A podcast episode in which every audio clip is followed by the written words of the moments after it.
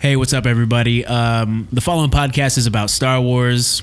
Look, we love Star Wars, and we know that you love Star Wars. But the reality is, is that there's so much stuff about this franchise out there that we're not going to be able to cover every single detail of each and every film.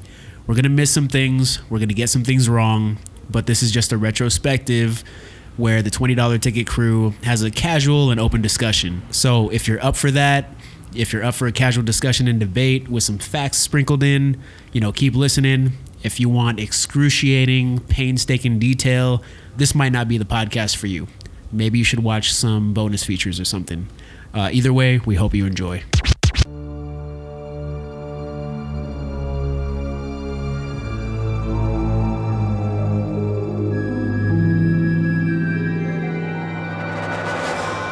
The following podcast contains explicit language and movie spoilers. You've been warned. No, seriously, they're, they're spoilers and, and foul language. Yeah. Welcome to $20 Ticket and welcome to the Star Wars Retrospective Disney Era Recap Part 2, uh, where we talk about uh, The Force Awakens, Rogue One, The Last Jedi, and Solo, leading up to the release of Star Wars Episode 9, The Rise of Skywalker, coming out December 20th, 2019. My name is Kerwin, and joining me today is Jason. What up, Jason? Not much. How about you, Kerwin? I'm good, man. What are you drinking? Just a Coors Light today. Also joining us is Bling. What up, Bling? How's it going? I'm good. What are you drinking? I'm drinking water out of my thermo flask. All right. Uh, also joining us is TJ. What up, TJ? Hey, Kerwin. What are you drinking? Bud Light. And rounded out the panel is Justin. What up, Justin? What up, Kerwin? Uh, what are you drinking? A Michelob Ultra. All right. Uh, we're picking up uh, where we left off on the last Disney episode. So let's get right to it and talk about uh, The Last Jedi. All right, so uh, The Last Jedi was released December 15th, 2017. It's directed by Rian Johnson. It stars Mark Hamill, Carrie Fisher, Adam Driver, Daisy Ridley, John Boyega, Oscar Isaac, Andy Serkis, Lupita Nyong'o, Donald Gleeson, Anthony Daniels, Gwendoline Christie, Frank Oz, Kelly Marie Tran, Laura Dern, Billie Lourd, and Benicio del Toro. 91% of critics liked it on Rotten Tomatoes, giving it an average score of 8.09 out of 10. 44% of the audience liked it, give it a day 2.73 out of 5. Come on, y'all. This What's up with that serious. critic disconnect? I, I don't know. Isn't that interesting? that is really interesting. We don't see that very often. Yeah, um, the budget was three hundred and seventeen million dollars. Uh, opening weekend, it made two hundred and twenty million. Its total domestic gross was six hundred and twenty million, and its total worldwide gross was one point three billion. Now I know everybody loves this movie. We can all agree this is the best Star Wars film standalone, right? Objectively, without any criticism, this mm-hmm. is the greatest Star Wars movie ever. Okay, next movie. When are we going to break this joke now? Oh, oh, okay. Joke, joke is over. joke is over. How do you guys feel? Trash. Okay, so when I when I first saw it, I hated it, but I did watch it again. I didn't hate it as much. I will give you that. Yes, I will give you that. Yes. Yeah, I, I thought there was there was some things you can take out of this that were okay. Uh, we'll we'll talk about Solo next, obviously, where I feel like they shove a lot of stuff in there for whatever reason. But I didn't hate it as much the second. Kerwin, did you give this a second chance or no? I saw this movie three times in theaters. Oh, you did. Okay. Yeah. The first time I saw it, I walked out and I was confused because, yeah, I like that I saw a new Star Wars, hmm. but I was just like, this doesn't make sense. Not from a perspective of it's not what I wanted because I'm I love being surprised in movies, but I was I was thinking to myself even during the movie like some of this doesn't make any narrative sense. And i walked out and the first thing i thought on my mind was what casino? Uh, yeah. snoke leia just when i walked out of force awakens i knew what i saw. I knew i saw a remake of a new hope but i love these new characters so much i was willing to all i could care about was the characters you know? And i saw that six times in theaters. But when i walked out of last jedi i was with uh, nick and erica and i'm thinking to myself what the fuck did i just watch? And i drove home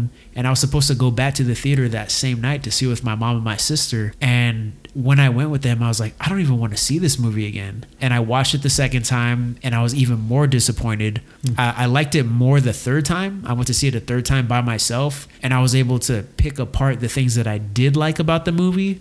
But overall, I think there's a lot of good things in this movie, but it's the execution is just bad overall, in my What- opinion. What was the time gap between uh, the second and the third show or Uh, viewing? The second time I saw it was the same Thursday night, Right. like at 1 a.m. or some shit. And then I saw The Last Jedi for the third time, maybe about two weeks later. Okay, so you had a little bit more time to kind of process it. Yeah, yeah. It gave me more time to see what other people's thoughts were on like YouTube or other podcasts, kind of hear their criticism. It allowed me to just go into the movie and see it for what it was. But that third time, I liked it more. But the problems were even more glaring the third time I watched it. I don't want to jump the gun here, but I really want to know if you can like top three big issues you have with this movie. I'm really curious what you think are, and I'm not, I'm trying to jump the gun if you want to hold this off to later, but I'm like, I'm really curious because again, I rewatched this and yes, some of it doesn't make sense, but I did enjoy it more the second time.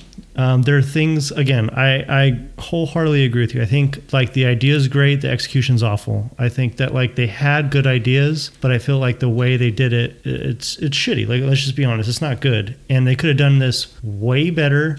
I mean, we obviously got a lot more Luke Skywalker and stuff like that. I thought they could have they could have done a better job. They just didn't. But I'm like really curious. Like if you could round it out to three, I'm sure you have a list of 12, 12 maybe 13 million different reasons why you don't like this. But if you can like do like top three, why didn't you like this? I guess my main issues. I don't know if I could cap it at three or make it three, but my You might have shared the same stuff too. so- Yeah, I think we're all gonna have the same things, but um, I think you know just to go through it real quick. I think my biggest thing is um, storytelling wise. Some storytelling decisions don't make any sense. I feel like this movie wastes time and doesn't know what to do with a lot of the characters. My biggest issue, this whole movie is just a long car chase uh, that lasts for two and a half hours. Yeah. Um, my other big criticism is I feel like the characters took a huge step backwards um, that's that's my other trash with this movie, and then my third one is um, you know for all the talk of this movie kind of moving Star Wars forward, I feel like it's even more derivative than people want to admit. I, I feel like there are themes that are potentially explored and not fully explored enough to justify the entire meta message of this movie and moving the franchise forward.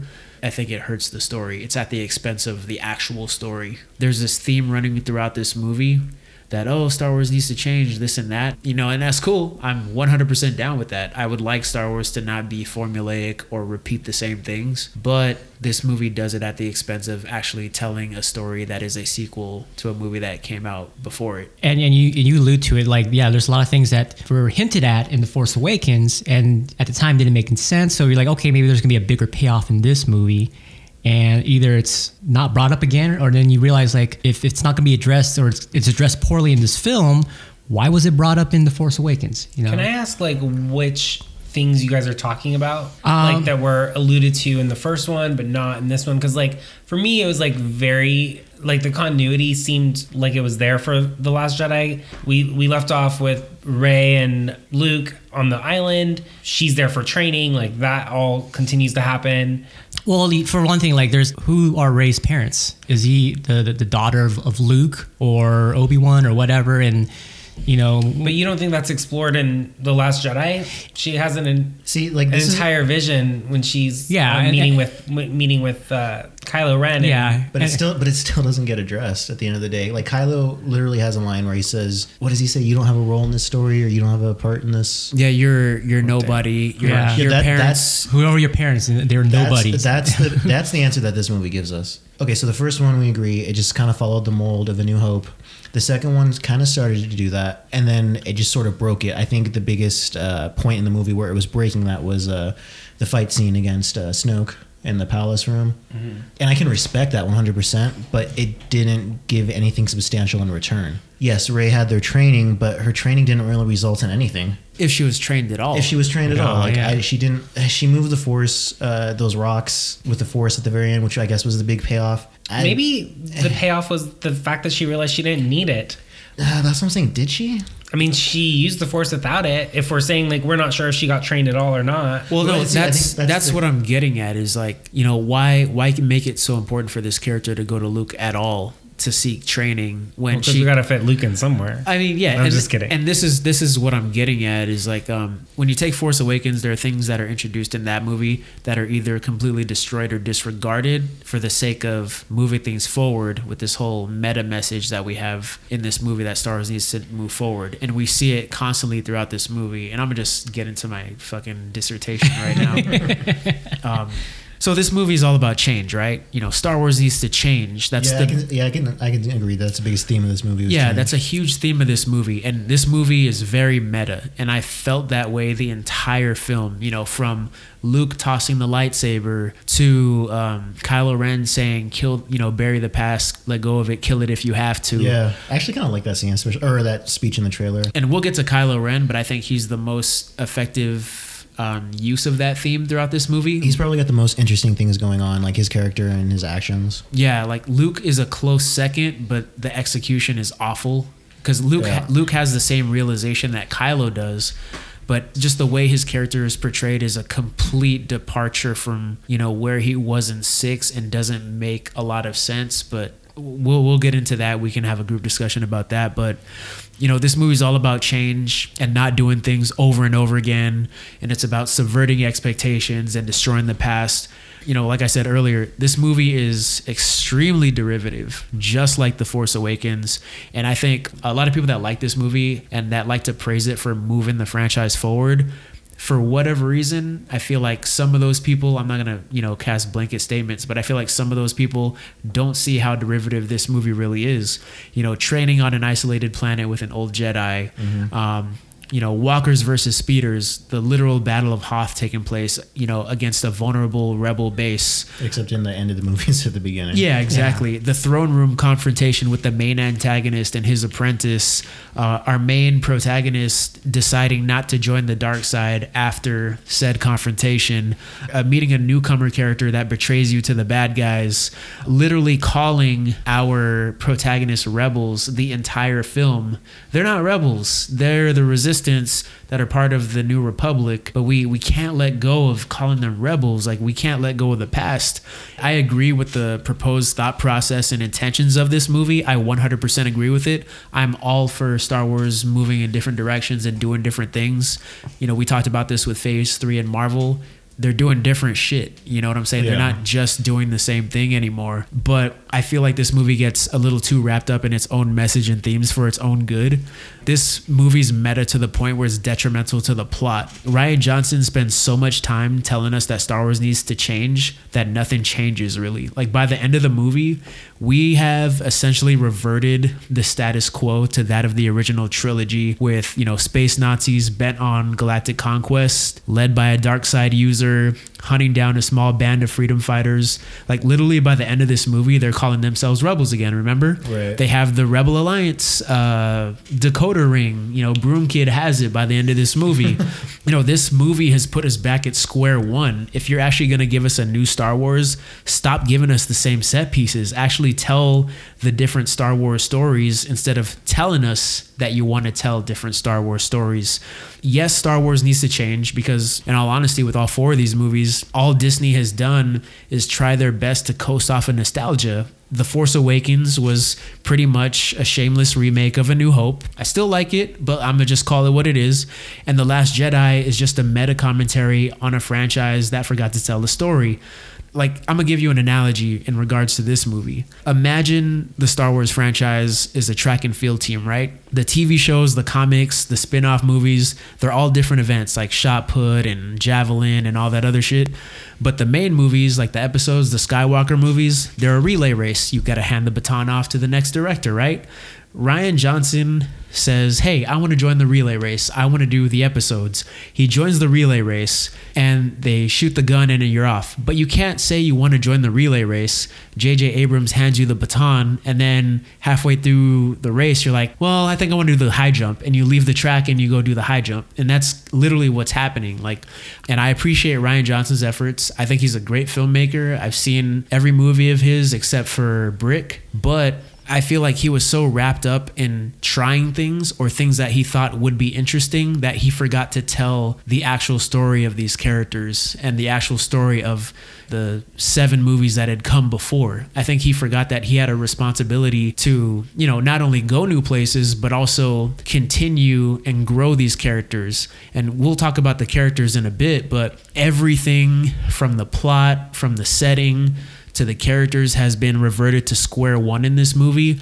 Like I said, we've basically become you know rebels versus empire all over again like nothing nothing has really changed the four movies that disney has released since they've acquired lucasfilm have all been reliant or rehashing imagery characters or events from the original trilogy when the well is so much deeper and I think it's just ironic that we're talking about this message where every single film, including this one, has been derivative in some form or fashion. Like we said, Force Awakens is basically a new hope. Uh, Rogue One is the story of the Death Star. You know, The Last Jedi uses set pieces from Jedi and Empire Strikes Back. Solo is a literal story about Han Solo. So, you know, for all their talk, I- am still waiting for Disney to do something, if that makes any sense to you guys. No, yeah, it's No. like I said, they we can let go of the past if you give us something to look forward to, but it didn't give us anything to look forward to. It And I- gave us some speculation, some hopes, but nothing substantial. For everything that you set up, especially in the first one, that Abrams, you know, all the questions, all the unanswered, this movie felt like a filler, like a fluff. Like I could skip this one and the story, you know, the story didn't progress at all. Right? I watch agree it- with that. I can watch the next one and get the full scope of it. Yeah. I mean, I think we, we, we alluded to like how there was just a lot of characters in The Force Awakens and how some of those character roles could be condensed. And in this film, they kind of do the same thing. They introduce more characters. They either kill them off or there's like, why are we introducing a new character when you can take an existing character that's been established and put them in, into that role? I mean, there's a lot of things like that just still bug me after. I've seen it twice already. Uh, the last I saw, it again about two days ago. And to Jason's point, I did like it a little more the second time around. There's some things like, okay, this is, was, not as bad, but there's just still things that bother me. Like, so, so the, the thing that still continues to bother, bother me till this day is Admiral Holdo. I, I, I, don't know, I'll get too much into detail, but like, so there was no reason for Admiral Holdo to withhold information to, from Poe Dameron in regards to the mission that she had you know, while Leia was in- incapacitated. All it really did is set up, you know, Poe to commit mutiny, and even at that point, she still like didn't reveal her true intentions. Like she wasn't being a coward. She ultimately had good intentions. She was willing to sacrifice her life. It just bothered me. Like she held off until like the very last, until Leia came to and says, "Hey, this this is my true intentions. We're gonna make an escape. I'm gonna man the ship. Pretty much give up my life to make sure the safety of the the resistance lives on." And I'm just like, what was the point of that? that so that's one instance. The second one is just the whole Canto Canto Bight scene. It's like you go to this casino was it in, in space? Yeah. um Space Bellagio. space bellagio. And i guess you illegally park. And I I don't, I don't know where that just happens where if you legally park you get thrown in jail. They almost meet the codemaster but because they illegally parked they got thrown in jail and okay the mission's over. No they found some guy in jail that can do exactly what they had to go on this secret mission to extract that one person. Oh well, no i can do this too. And and then ultimately that leads to a, what do you call it? A bigger issue because that guy betrays them i'm like it's like Oh, yeah. things happen because of something so minuscule happening. Uh, I mean, I think I think you're right. I feel like a lot of this stuff has to do with, like I said earlier, I feel like Rian Johnson had some great ideas that he wanted to see in a Star Wars movie, and he was trying to piece them together.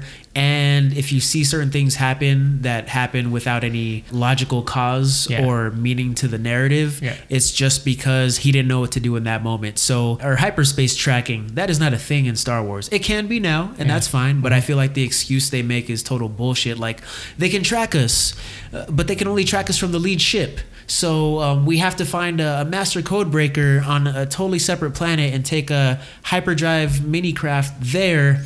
And then hyperdrive back. Well, it's just like, well, if you had hyperdrive, why not just get everybody off on those hyperdrive ships? Because clearly they're not watching you.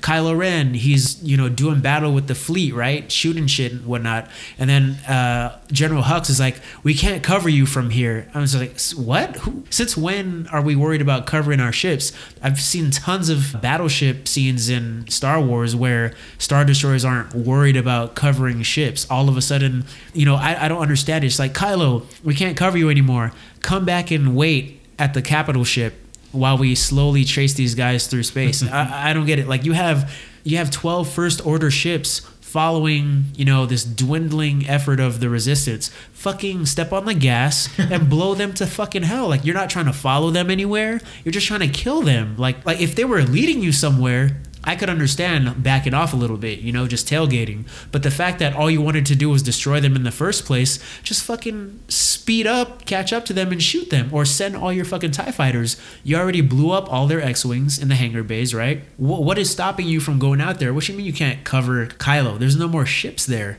What, what the fuck is going on? And then you also have um, the whole Master Codebreaker thing. You, we introduce characters. You talk about Holdo. Yeah. Like Rose is a total waste of a character. I felt like that character had a huge potential arc in this movie. I, go ahead. Uh, uh, go ahead. Well, first off, forgive me. I haven't seen this movie in a while. That wasn't the code breaker they were looking for. Huh? That master Codebreaker Yeah. they found in prison wasn't the same code No, they were looking for. no, no. no. He, he my just God, he just happened that. to have a set of skills thought- that was that he I thought was that unique he- to one I thought specific that, person. That they happened to find him there, like it was a f- like the force was guiding them. Like, oh, that's so, so bad. that yeah, that's- And, but that's but that is how you tell a story, right? Yeah, yeah. Like the guy you thought. Let's just say Right. that. Um, because let's- that's what I yeah, because exactly that's that's how, that, storytelling. that is how you tell a story. The guy you thought was the code breaker actually wasn't, and the real guy that Maz knows is the guy in the cell. Let's say he also has the red plom bloom or Right. whatever. Yeah. That should have really been the guy Maz told you about. Because this just sounds like something like real life story. Like we went, so we just trusted this dude who said he could do it for cheaper, and, Yeah. and uh, Yeah. surprise, surprise, he betrayed us. Yeah. Okay, getting into the Rose thing, you have to attach the Rose and Finn story because Rose and Finn are attached in this entire movie, like right off the bat. Do you feel like Finn took a step backwards in his like in his cowardice? Like first scene, as soon as he wakes up, he's Yes. trying to split. We- we- I mean, I know he's trying to find Rey. But we alluded to this, like he, you know, he did the same thing in the Force Awakens. He, you know, he was trying to run away, and then he finally his character arc changed, where he's like, you know, what, I'm tired of running, and then he first 20 minutes of the film, he's trying to, he, he's reverting back to his I felt like role. his development got reset, so he'd go through the same development again in this movie. Uh, I think every character took Yeah. a huge step backwards and started from point one. But- honestly, And yes, you could have done something with a character like Rose, but I felt like to your point earlier, I felt like it was unnecessary just to give Finn a sort of love interest to break the idea that Finn and Rey are going to be together. And I just did not care for this Rose character one bit. I- she was I- just so.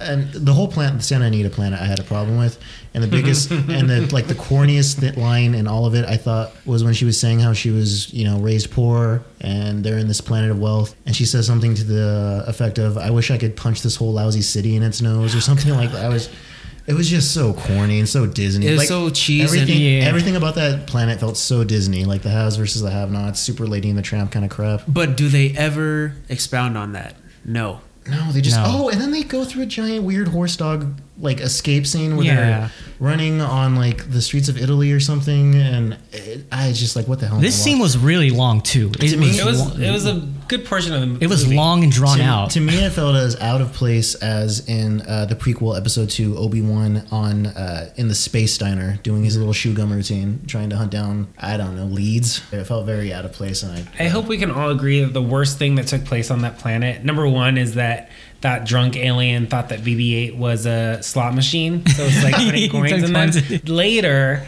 like they're getting stopped by like the troopers or whatever, The guards, and then? BB-8 Just- just like shoots shoots these out coins coins at the guard, and like the heroic Star Wars music is playing in the background as if this is like some huge moment. Wait, don't forget- And then he blows out his smoking gun. okay i thought i thought that was cool i no no not the coin thing but i like the fact that he blew it out i was like i'm cool with that he did the thumbs up last movie whatever but that that shit was corny as fuck with the oh my god isn't this epic guys the the john It's williams dun, scores dun, dun, dun. And I'm And like, then- oh my god, he's just spitting coins at someone who, by the way, is wearing armor. and then Benicio del Toro shows up and he's just like, "Oh shit!" I'm just like, "No, like get the fuck up and kick this motherfucker! Like kick his ass back to Big Five or That's- Dick Sporting Goods or some shit." That's when I decided that this movie was not my favorite. The other thing that I would say, and Kern and I talked a lot about this in pre-production, uh, is that this was like the first time that I noticed that they were casting existing famous people in Star Wars.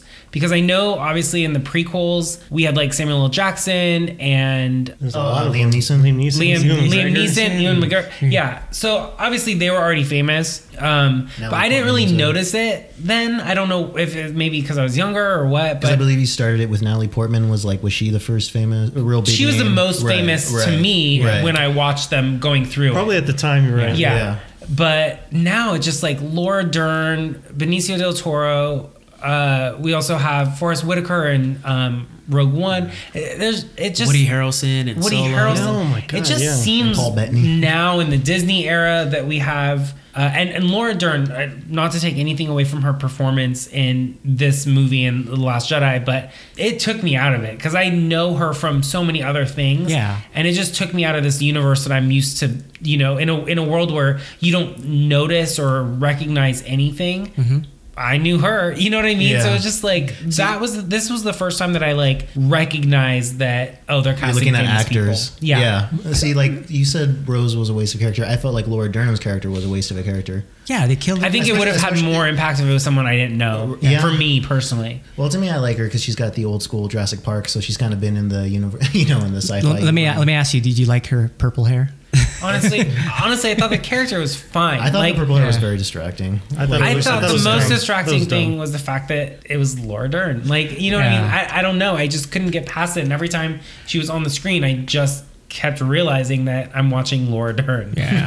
I, I think um, you know I, I definitely want to get into these characters and stuff, Mm-hmm. but I do want to at least you know talk about the things I do appreciate about this movie. Okay. Like I said, I do appreciate Rian Johnson's vision. I just think his execution was off in this movie. Um, personally, in my opinion, I know you know we've kind of discussed this outside of this episode, but I think that The Last Jedi is the best looking Star Wars movie.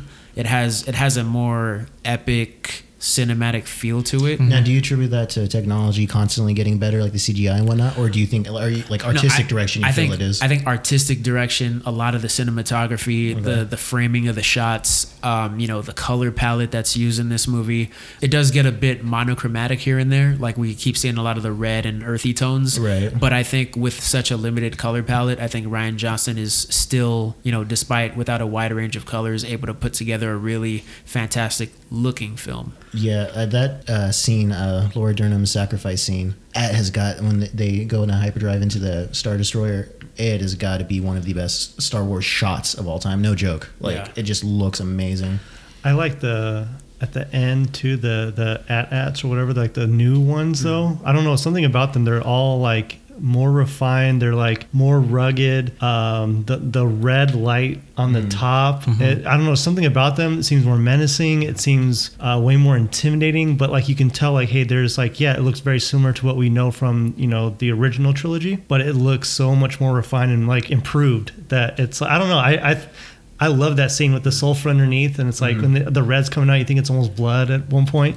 But when they're doing that and they're they're there, and you see the red light, I don't know something about it. I I some of the shots in this are really cool. Oh, I- right. Even on the big trailer. Crait bits. looks amazing. Like Yeah. as, as much as I shit on this movie for being derivative, like I think Crait is like a beautiful set piece. The way like those the way those ships kind of drag the red earth across the Oh, ground. dude, it's so cool. I, I love how that battle looks for sure. kind of cheesy. It's kind of weird. Like, yeah, it's sulfur underneath, and that's why it's so red. I'm like, It- okay, they do it simply for the shot, of course, which is fine. Of Yeah. course, I mean, it's, yeah, yeah. it's well done. Yeah. but there's no real point to it. Yeah, and it's Yeah. like you like they take a step and like it's red, and you're almost saying, "Oh, this guy's bleeding." Say, "Oh no, it's the sulfur," and it's like, "Oh, okay." Well, it's, so- just weird. It's just like you, you, you hope it's. I mean, you don't hope it's something else. You you don't hope it's blood, but it's just like it's just You just hope goofy. it has more relevance to the scene. then it's just like, oh, this is what the planet is underneath, which is kind of weird. I think I think that battle looks cool, but you know this movie's really long, right? I think once you land on Crait, do you even need to have that battle? Do you have enough people to pilot more out by ships? Yeah, by that time I'm checked out. What should have happened is like you don't need a battle of Crait. As cool as it looks, move it to another movie. Get there faster so you can have the battle or something. Like don't spend two thirds of the movie in the first episode of Battlestar Galactica. I don't fucking get it. If you ever watch Battlestar Galactica, literally the first fucking two episodes is a long car chase. This whole movie is the plot from that. But I feel like once they get to Crait, I'm I'm ready for the movie to end. Mm-hmm. You know, Kylo's killed Snoke. Finn beats Phasma. Laura Dern's character hyperdrives into the the First Order fleet. We've had our three way, four way battle already, like we typically see in the Star Wars movies. And then we get to Crait, and it's another fucking battle. It's just just go to Crait, have Luke show up. You know the rebels don't stand a chance. They don't need more ships, all that other shit.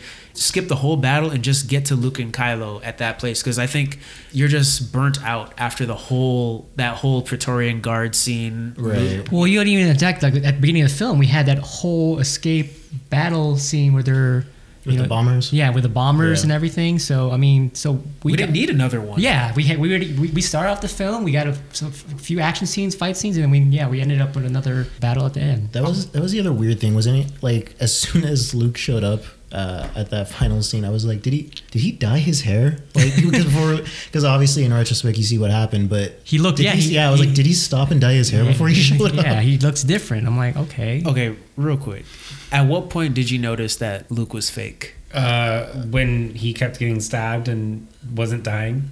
Yeah, probably when he started to like walk, like when the actual fight started to take place and he walked out. That's when it occurred to me that it's probably not. I read somewhere that if, if you like look closely, his footprints don't leave a red Really? footprint. Yeah, they oh, don't. okay. Oh, I didn't notice that. Yeah, like everyone else's. I, I didn't notice that in the movie, obviously, but Well, I'm definitely not going to rewatch it, but I'll go back and um, watch that Watch clip. that one yeah, scene. yeah. All right, the moment I noticed is as soon as he pulled out the blue lightsaber Yeah, because yeah. 'cause Oh, okay. that lightsaber got destroyed on Snoke's ship, and also Luke has his own lightsaber. He has a green one, so why would he pull out Anakin's lightsaber?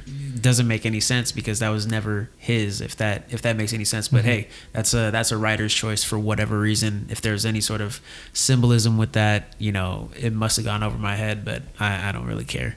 Um, but talking about the action sequences like we, we just were i think that opening fight was cool i like to see poe kind of going one-on-one doing the tokyo drift the Takodana drift around the fucking cannons and shit Oh, I, yeah. i thought that was cool i like the little bb8 scene where he's like plugging the the holes Oh, dude, and he has all of them coming out. That was pretty Yeah. funny. and then I he has that. to use his head to like plug the whole thing in. Yeah. I thought that was hilarious. Like some of the humor in this movie kind of misses me. Like the whole, I'm calling. Uh, Leia has a message for your mom. He's like, oh, General Oh, hugs. that part, yeah. That Uh, that part drags on. I liked it because I thought it was like Well- right off the bat, it's Well, this. Poe, he was always like kind of a smart ass. Like in the first, uh, in the last movie, he was like, "So you talking first? I'm talking first. How are we doing this?" Like, Yeah. But to me, that was a little more subtle than the, "Yeah, I got a pizza delivery for your mom, Colonel Farts, or something like that." yeah, it just Yeah. it just felt like it went on too long, and it just felt it just felt out of place. If that makes any really out- sense. yeah, it felt really out of place. Yeah, I'm cool with the sense of humor, but I felt like you know for this tone you're going for, it feels kind of uneven. If that makes any sense. Yeah, because like Poe joke in the first run, uh, you know, Kylo sort of bending down to see him on the ground face to face, a little less rigid, a little more, I don't know, youthful or timely. Yeah. But um, yeah, I just, I again, like you said, I can appreciate what he was trying to do, but I just didn't feel like the execution was there. I think the last last bit of action or major action set we piece we see is Kylo and Rey versus the Praetorian guards. What y'all think about that? One scene I do like in it, I might be wrong in how this happens, but like I think Kylo Ren is like getting choked out by one of the guards, and then he calls over the the lightsaber, Oh, Rey throws it to him. throws Yeah. it to him, yeah, and then he just turns it on real quick and and then turns it off, and then just like pierces him real fast. Yeah. I thought that scene was pretty cool. Yeah. that was cool. we talked about this with the prequels you know how we we didn't see that more uh rugged fantastic battle with lightsabers i felt like this one maintained a balance between being a bit extra and being more grounded and i think it, it made it much more effective compared to you know the swashbuckling on lava fight with Anakin. and Yeah, with the flips and everything. And I know Mugga was talking shit on it. He was alluding to this scene. I think we were talking about Force Awakens, but like they have like not nunchucks, but they have like all kinds of They're different. like samurai sort of saber esque weapons. Yeah, and we kind of saw that in Force Awakens when they had like the one baton with like the lightsaber Right. thing, and it's like I don't think I hate it. I feel like I would imagine um, weaponry to evolve over time, like Right. knowing you're going to go against lightsabers, you want something that will protect you from them. So I don't, I don't hate on it that much. Do you guys? no plus we saw that in the prequels so Right, Like they've like it's kind of been a thing a little bit. Yeah. little ways Yeah. for it the I don't know. He was shitting on it, and I was like, I don't know if I really shit on that. I mean, it's kind of goo. I mean, like, it's Star Wars. It's sci-fi. I get it, and it's like I thought it looked pretty epic. The, them walking in this room, and they have like these red guards we haven't really seen a lot, and it's like. Okay, and then they have different weapons, and it's like I, I would hope they have something unique. Like we're mm-hmm. going to like where Snoke is at, and we're dealing with this. Like I hope they don't have what the stormtroopers have. I hope they have something like more protective to protect this guy. It's like okay, what what else? What, what Especially since we've seen these guys since the originals, and like they didn't really do anything. In Yeah. there. even in the prequels, they just. I mean, I think Yoda just like force pushes them down or something like that. Yeah. So I was excited to finally see them throw down. I remember the first time I felt a little disappointed, but maybe that's because I was wanting a little more. It just felt a little clumsy to me. The full fight scene.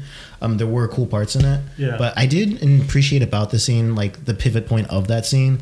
Uh, Kylo, ah, I don't know if using is the right word because he doesn't want her to be there, but using Rey as the final extra oomph he needs to to get Snoke to drop his guard to take him out. Hmm. Um, I like everything that is going on in that scene. I really do. I think it's okay. It's not my favorite scene ever, especially not my favorite like lightsaber scene ever. But I think it's interesting, and I think it gives us more. Like it, um, it's not just your basic lightsaber scene. Like we see a lot more. It's different. Yeah, he does use Rey a little bit. Like it's kind of weird. The way they kill Snoke, I, I I don't know if I like that 100%. I think they didn't do it justice. Like he's supposed to be really powerful. If he's that powerful, how does he not like how does he not know that that lightsaber is turning personal? Okay, What did the- what did the so line- what did the line he used though? Striking down my true enemy, or isn't that how they justified it? Like, he well, kept and him envisioning- like like you're moving the lightsaber towards your Right. true enemy. Like he sees a lightsaber doing something. I just don't think he sees the right lightsaber. also he has his eyes sense? fucking closed the entire time. Like you close your eyes, bro. Really? Uh, but I don't. But to uh, but to Jason's point, like before this, he was manipulating Rey and Kylo like hard. Like the whole connection they thought they had, he claimed he took credit for. Yeah, he like, says. Yeah, he says that you know. Oh, you thought you had something together. It's no. I'm the one that bridged your Right. minds. Like that's a level of manipulation we didn't even necessarily see the Emperor do in the first. Like that's a high level of like force manipulation, which I didn't mind doing. But again, to his point, if he was that OP, then I don't know. Maybe you need to sell that he was dropping his guard in that room a little bit better. Yeah, maybe if the lightsaber was a mile away, like maybe you don't realize it, but when it's right next to you, I kind of feel like, hey, you might even hear it or something. Like you can like- hear it. You can hear it In your scraping, peripheral? Yeah, come on, scraping the metal of your throne Yeah. as it turns. Yeah, that's and that's just another thing I feel is kind of a throwaway thing. You don't establish that this character is so fucking powerful that you know his fucking hot mobile hotspot connects these two motherfuckers from across the galaxy. Like the fact that he can bridge Rey and Kylo. But you can't find Luke anywhere this entire time, right? the fact that you can bridge Rey and Kylo, but you can't tell that uh, that Kylo's turning his lightsaber against you. The fact that you can do all this shit, but you're afraid of Luke Skywalker this entire time, and you're so obsessed with Darth Vader. This movie has turned Snoke into like a fucking like he's he's a punchline. He's a joke. Yeah, almost like, another paper like villain. or something. Yeah, and I would not have any problem with Snoke dying the way he did if we got to know a little more about him Yeah. and the role that Kylo Ren is now about to assume. I was gonna say to me the most exciting part of going into episode nine now is Kylo's story. Is to see what he's gonna do now. Is he gonna be malevolent? Is he gonna be a dictator? Like to take on Like, we- kind of like Vader taking on the role of the Emperor, if Yeah. you will. Like, what are the ramifications of him, you know, getting rid of Snoke? Because I mean, they make it seem like he's supposed to be the big, you know, the new emperor. That you know how the emperor was a big part in not only the original trilogy but the prequel trilogy.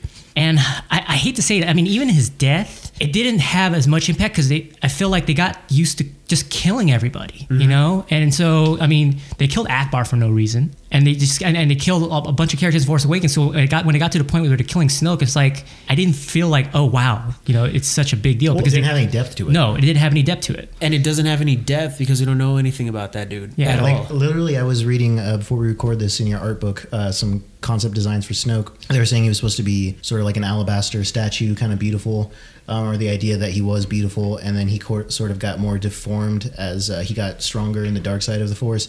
That's a great little character part, but I would have loved that to have been elaborated in the movie more, a little backstory on him, something. But again, like zero depth, so zero feelings when he gets 86, pretty much. Yeah, and it's weird too. You think about like Palpatine. Like we had the original trilogy, but then we also had the prequels, and we like saw so much development with this character and kind of know how he became who he became. And it's like with Snoke, we don't We don't know Get, anything. we don't get a lot at all, and it's like it's a bummer. But it's like I mean, Kerwin and I have talked about, and we've all kind of talked about this, how like now Disney is kind of taking this opportunity to make these these movies in between to explain some of the story they do Rogue One, which I think was a cool movie, but then they mm-hmm. go and do Solo, which I don't know why, but they that's what they did. But like mm-hmm. this would have been a cool movie to do to explain some of this shit. I think that was one of the theories that got floated past. I forgot who said in an interview, but they said, "Oh, Snoke, you know, maybe we'll explore him in a movie later on, or a show, or a comic." But that kind of means like he was always meant to be a throwaway character, and throwaway characters are fine, but don't put him in that much of a state of importance. And I think Snoke is a key piece in filling out this 30 year gap because Right. not not only is Snoke responsible for the First Order existing, he knows the Force. Like we said again in Force Awakens, he's powerful with the Force. He managed to turn Kylo Ren. When did he turn him? Like when? Like Right, what? like, what were the he's- circumstances? He's been with Luke this whole time, so was he reaching out to him like again with his powerful, like you know, sort of psychic dark side ways? and also, if he's if he's as old as he looks, where the fuck has he been over the past 30 Yeah, where, years? Yeah, was- where's he- the where's the crossover to intersect the like did Palpatine know about Was he another him? disciple of Palpatine? Yeah, like what? What is it? Full blown like Sith. And it's just weird because, like, again, Palpatine, Vader, we get all this backstory and nothing about this guy. I just feel like it's another thing just fucking shoved in. And it doesn't even have to be like a whole movie about him. Like, can we just have like sentences? Can we say things? a flashback. Yeah. I don't know. You know, fuck. I'm gonna get into the characters before we get into behind the scenes, but I think that has a lot to do with the plot.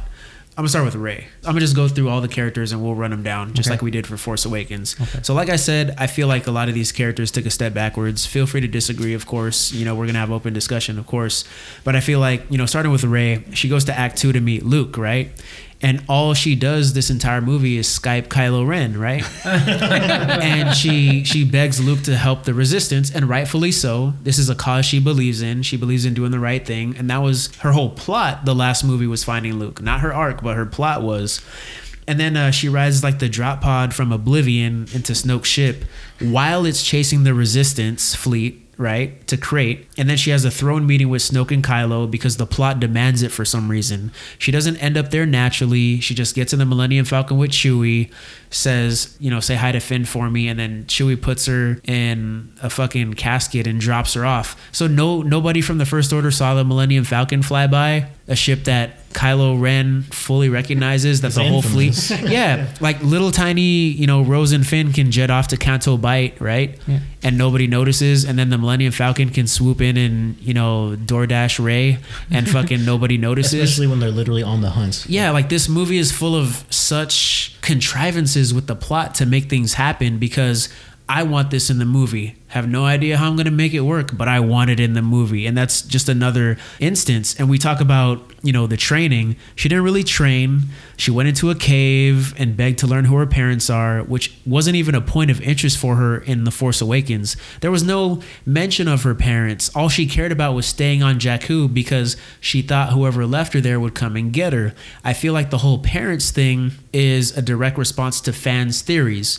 Personally, I prefer that Rey isn't related to anybody, but I don't need that to be such a, a derailment of the plot to be inserted all of a sudden. Like she she's never been concerned with her parents and who they are till now, and it just feels like it's shoehorned in there as Well, a direct it- response to fans. as her pull to the dark side, and that No, and I and I get that, but it, it was never a plot point to begin with. You know, as far as leaving her past behind, that was an arc that was completed in the previous movie. The moment she decided to fly off and find Luke, right because she kept wanting to go back, or that's why she turned down Han's offer initially. Yeah, was to get 'cause- back to the Exactly, because to go back to Jakku, Right. and then when she joins the Resistance, goes off with Chewie to find Luke, her arc is done as far as her past. right now it's now it's potential Jedi training. Yeah, and then for whatever reason, show me my parents, parents, parents, and it's and you're just like, whoa, whoa, whoa, this is coming out of fucking left field. Well, it's like getting rebrought. It feels like it's being rehashed over something that was supposed to be settled. Yeah, and I think it was a direct response to fan theories. Also, correct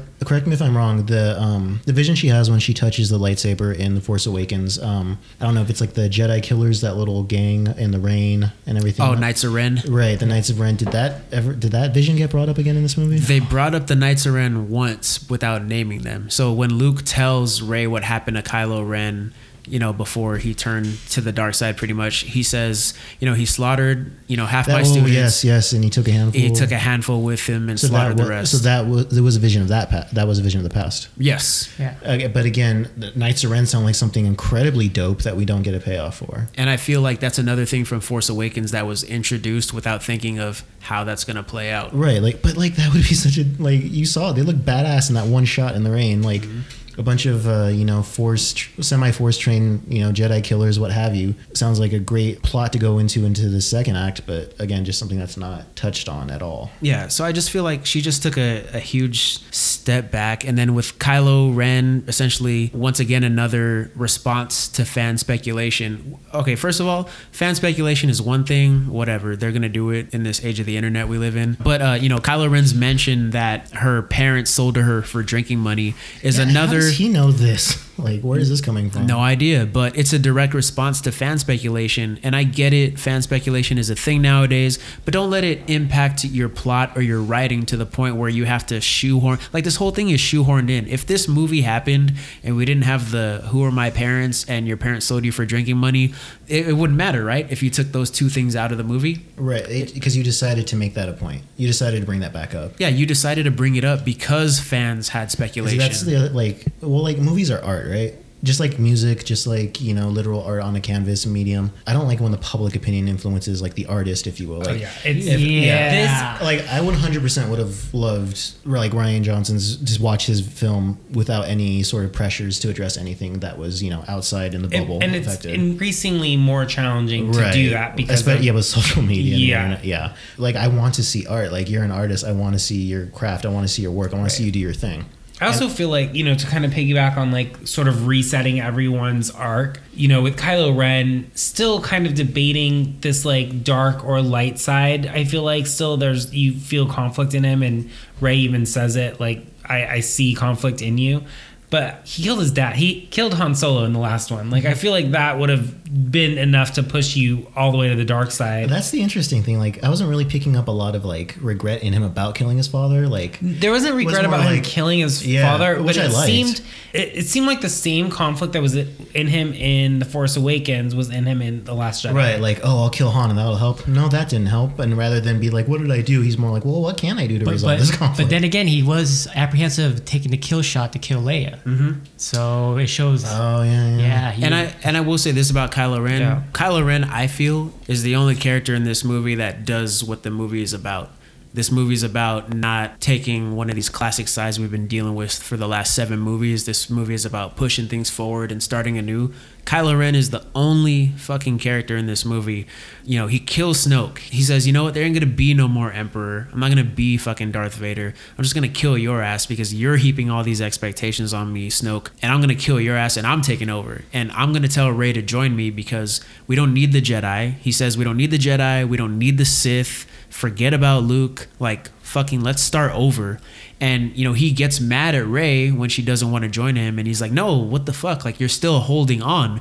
Whatever Rian Johnson is doing and whatever themes he wants to push forward, I feel like this is where he gets it right. Yeah, with, and with that's yeah, what I, that's yeah. what I want to. with But isn't Kylo Ren's interesting story. because even after all of that and Rey's gone after everything and whoever was like, "Oh, what happened to Snoke?" and he's like, "Oh, Rey killed him. Oh, what are we supposed to do without a supreme leader?" He's like, "I am the supreme leader," basically. Mm-hmm. So is he really like rejecting the need to be one or the other, or is he just becoming one? what he's done is rather than pick a side, he's become a side himself. Yeah, I- like, I, I- don't think, I think- that he's like living middle ground anymore. Oh, no. at that point. I never felt like he was like it's been my life's goal to be supreme leader. Like he's been super ambitious for that role. I Right. feel like he's just like I'm going to be in control, and if you want to call me the supreme leader, then that's fine. But I'm still the one in control now. Look at it this way: like he was a member of the Jedi, right? At one point, you know, being told what to do, and then his uncle tried to kill him in his sleep. Then you have Uh, depending on which one you look at, This is true, yes. And then, you know, he joins the dark side. How the fuck he does, no idea. I hope it gets explained. Um, you know, he joins Snoke, and all Snoke does is bitch at him because he's not as like Luke tried to kill him because he thought he was too much like Vader, and Snoke's pissed at him because he's not like Vader. Right. And then you know, Kylo Ren just comes to the realization he's just like, you know, fuck this. I'm not Vader. I'm Kylo Ren. I don't care about the dark side. I don't care about the light side. Not necessarily what path to go down, but what faction to join, if you will, if that makes any kind Yeah. of See, sense. this Like, is which makes this like a super coming of age story. I mean, like you had him in the fir- in the uh, Force Awakens, very adolescent, very children, trying to take on these roles of like the past, Now you have them as teenagers, Kylo especially, trying to strike out, do his own thing. They've decided who they are. That's where it's progressing toward. That's where it's moving. In this next film, I really hope we see them. we, we hope the payoff Right, that, this, yeah. that, that what we introduce in this film actually has some significance in closure, the rise yeah. of Skywalker. Yeah, so I think I think Kylo is actually the only character, in my opinion, of course, that moves forward, that has some sort of growth. Like we see Luke do the same thing on the light side. You know, by the end of Jedi, Kylo Ren has essentially done the same thing. You know, rather than continue on the traditions of you know dark side users or the Sith or whatever. Right. You know, he's broken from that tradition, much in the same way that Luke has broken from the tradition of the Jedi, which is which is a nice kind of contrast. You know, getting into Finn, we talk about Finn's last arc. He's a stormtrooper, decides to join the fight, whether it's for personal reasons or for the greater good. You know, mostly it's for Rey. But he wakes up, like you said, TJ, he's all about Rey. He wants to go out and keep Rey from basically returning to this fucking KTLA 5 car chase that's going on through the galaxy. He wants he wants to seek her out so she doesn't travel back into a bad situation. But then we get introduced to, to Rose, who pretty much spends the whole movie talking into Finn's ear about the realities of galactic conflict, along with Benicio del Toro's character DJ. He doesn't have an official name, but that's what you call him because his thing says "Don't join," which is kind of in your face about the the themes of the movie. Yeah. Why though? Like, why does Finn, a former stormtrooper who witnessed the cruelty of the First Order firsthand, need to take lessons from Rose and Benicio del Toro when he's experienced both sides of the conflict? You know what I'm saying? They go on this pointless goose chase for the Master Code Breaker. You think that motherfucker's really gonna leave his casino and go into this fucking starfight that you guys are having in the middle of nowhere in the Outer Rim or wherever the fuck they are? You really give- think he's gonna join? He doesn't give a shit, man. He's gambling and shit and having drinks and Yeah, he's got his space whatever. bitch blowing on his space dice. Like, That's what I'm talking about, man. Space yacht. yeah. So I, I just thought it was silly to even think that he was gonna go there. And the way Maz introduces the guy, everything is just so. I don't know what to do. I gotta find something for these guys to do because I, I don't really care. You know, here are the things that I want in the movie. Fuck, I forgot I have these other characters that need to do something. Yeah, and here's the thing: Maz says, "Oh, I can do it, but no, you, I need to send you this on this elaborate mission to find somebody else." But the director wanted to show this planet, so here we go. Yeah, And I wanted to show Maz too. Right. Yeah. Yeah. And- Again, who who totally could have been Leia? Who totally could have Could have been, been yeah. any any other person on the planet Any- or in the galaxy. yeah. Yeah. Any Anyone estab- even any established character. Yeah. And and I'm glad you guys are bringing this up because what should have happened is that Rose should have been the master code breaker. Think about this. She's an engineer, a mechanic, right? Her sister just died, which means she has more motivation than ever to do things for the resistance, right? She's the one that points out that they're tracking them through hyperspace. She understands how their tracking works with the lead ships. Why couldn't their mission just be shortened entirely? You know, as much as I love the look of Canto Bight, it's probably one of the most impressive things I've ever seen in a Star Wars movie from a production value perspective. I love the creatures. I, I love like the gold and the, the way they integrate fashion and sci-fi. I, I love I love the way Canto Bight looks, the casino. But you know, moving away from that, why couldn't they just skip the whole Canto Bight thing, not contact Maz at all, and Poe sends them on a mission directly to the Star Destroyer. That way, we can spend more time with Finn and Rose, right? This gives us an opportunity for them to be undercover in that starship much longer. Finn can give his backstory about what it's like to be a stormtrooper and give the audience exposition on where the First Order came from, how they operate. He can tell Rose that, in turn, telling the audience that, right? Rose could be our POV character, right? Mm-hmm. And at the same time, Rose Give can her more relevance. yeah, Rose can go through the cycle of grief over her sister dying by confronting what killed her head on the First Order. She can vent, she can fight, she can deal with all these guys, she can express her anger in a more appropriate location rather than deal with the themes of classism that weren't the cause of her sister's death at all. Right. It, it wasn't that. It was tyranny and Yeah, it's destruction. And they just kind of looped it into classism. Yeah, move them. Just send them straight to the ship. They can spend the entire movie there, and we don't have to worry about them getting back on time because they're they're there. They can be undercover the whole time, and then Finn can give more backstory to Phasma, who he fights at the end of the movie. He can talk about Phasma, build up the character, so when they fight, it means more. But Kerwin, why would you ever do that? Let's go spend millions and millions of dollars on this casino area and On, on this visual horses. spectacle. add yeah. literally nothing to the movie. But see, like Finn is such an interesting character to me because he does feel because at the beginning he's fish out of water. He has like no identity. He has no, and he's given all that by Poe right in the beginning of Force Awakens. And this one, like I said earlier, he kind of resets to where he's sort of driven by fear, except of fear being found out. He's fear over what's going to happen to Rey. Uh, yeah, yeah, it would have been much more relevant to see him more matured. More now he's the one trying to take control of the grief-ridden Rose or trying to convince you know trying to trying to help her out in, to some degree. And I'm not and I ain't saying like look, I know we got a lot of female characters. I'm not saying that Finn should be, you know, finger wagging at her. No, like it could it could have just as easily been her little a little brother to her, like whatever. Like Yeah, like it's just she- it's just to see Finn in a matured role, Yeah, in a mentor type role. Exactly. And that scene would serve both characters. Like it's not Finn necessarily like finger waving at her. He'd be like, here's exposition that you and the audience need to know, as well as here's Rose that we can use as an example of what this war does to the everyday person on a personal scale as opposed to this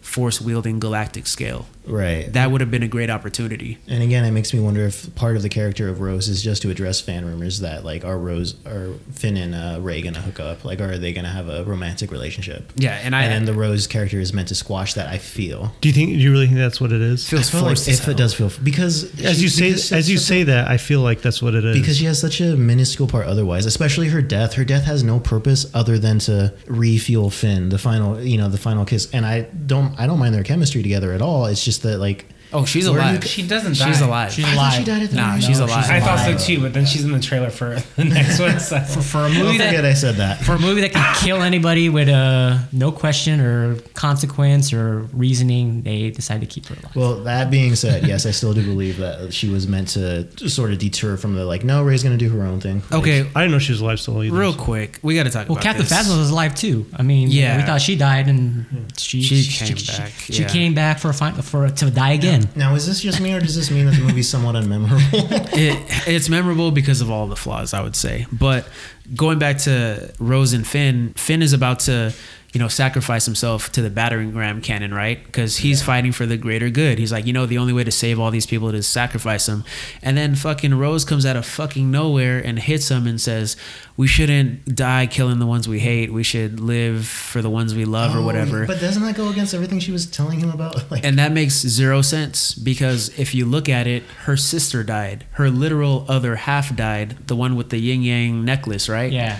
Wouldn't it make more sense for her to learn that lesson since she's so hateful of the First Order? right. It would have more impact if she was the one to Roles learn that reversed. lesson. Like maybe if she was heading. She was on the warpath. right? And then Finn said something like that to her. Yeah, that's not the way you should do it. You got to live. Right, yeah, because right. Finn has found somebody to live for, Rey, and he wants to encourage her to keep living on and not throw her life away. Right. and that that would make more sense. But I have a practical issue with this because Finn is about to save everybody, right? He's gonna destroy the cannon. Rose comes out of fucking nowhere, says, "Uh, save the one you love," blah blah blah, and kisses him super awkward. Even Finn looks like, "What the fuck just happened?" I already like somebody. I, we already matched, whatever. And she like knocks out. So okay, Rose. So you go in, you tell Finn he's stupid for trying to sacrifice himself. What was your plan? Because now the cannon's still going off. What was your yeah, plan? Yeah. You you've doomed everybody. If anything, that just shows her character's lack of development, and she's still trying to protect somebody she loves, Yeah, rather so than I- looking at the bigger picture. I think this character had a huge potential that wasn't explored by Rian Johnson. I, I don't know why he introduced her. I, I understand Canto Bight is a whole classism allegory, but it just does not work in the context of this film. And I don't think you needed Rose to do it. And if you added Rose, she should have fulfilled the role of like the techie type character who serves as a POV to the audience. Especially when we had so many other themes to explore that didn't get explored. Yeah. Poe's a piece of shit in this he movie. was very childish and he's a, he's a piece of shit. Yeah, I for as likable as he was in the first one too. the second time watching this, I grew to understand like their frustration with him, like Leia's frustration. What was the other chick? The purple, purple, Uh, Admiral Holdo. Laura Yeah. Dern. Laura Dern. Yeah. Aldo Dern. um, Jurassic, Aldern. Jurassic Park lady. Like, Yeah. uh, I understand their frustration because he is like He's a a, little huge, bit of a loose gigantic He's a child. Yeah, he was a hothead. Yeah. Yeah, I liked him in Force Awakens, but in this, like, It's literally like when you're making plans and there's a kid in the background wanting to know what's going on, and as you're discussing what you're going to do, he keeps yelling what's going to happen. Like, you know what I mean? Yeah. And you'd think he like learned his lesson because like the first thing that he does is Which, by the way, like the the whole opening sequence, I thought was really really well done, and like the bombers are trying to like fly over that enemy ship, and you have someone who's like trying to get the little activator thing to press a button. Anyways, um, but then he got back on the ship, and Leia like slapped him and was like, "You're like you need to follow orders." So you think that he'd like learn his lesson, but no, He, he, didn't he got people killed. for sure. Killed. And I think that's a great way to start the movie because we didn't really get a sense of who Poe was in that first movie. I mean, let's be real, he was, Well, he was supposed, supposed- to yeah. Yeah, he's supposed to die. So I think it's cool that he finally has something going on, but like he doesn't learn anything by the end of this movie. Like when you really think about it, if it wasn't for Poe, all those escape ships wouldn't have got blown up on their way to Crait because he sent Finn and Rose to Canto Bight. They brought back Benicio del Toro to the lead battleship. Benicio del Toro betrays them to Phasma. Phasma finds out that the escape ships are using cloaking devices, and then they directly target those ships. So it's Poe's fault that even more people got killed. Yeah. By the end of this movie, like he should be on fucking, he should be on trial. Yeah. Right. He should be executed or okay, no, I don't support Arrested that or shit. something. Yeah. Yeah. they should throw him in the brig or something. Spank him or something. well, it's not, it's not that kind of movie. Phasma spanking. That's a different kind of movie. You might find that on Tumblr a couple years ago. but Poe's not likable to me in this movie. I I, I don't really care for him. How do y'all feel about Leia? I was okay with Leia because in, in all the films, from Jedi to even Force Awakens, she didn't exhibit any kind of Force powers, and I was okay with that. I feel like she never got formally trained, and then somehow she's now able to fly through space, and, and that's not really explained. Yeah, I love her. I love her matriarchal figure in this in the Resistance. She's like the one holding it all together. It seems. Star Wars nerds, please forgive me, but when Yoda says no, there is another back in episode. What is it? Uh, Five. Four or five. Is he referring to Leia? All right, so you know, back in the original trilogy episode, we mentioned that uh, George Lucas's original plan was to introduce uh, Luke's twin sister, who was not Leia.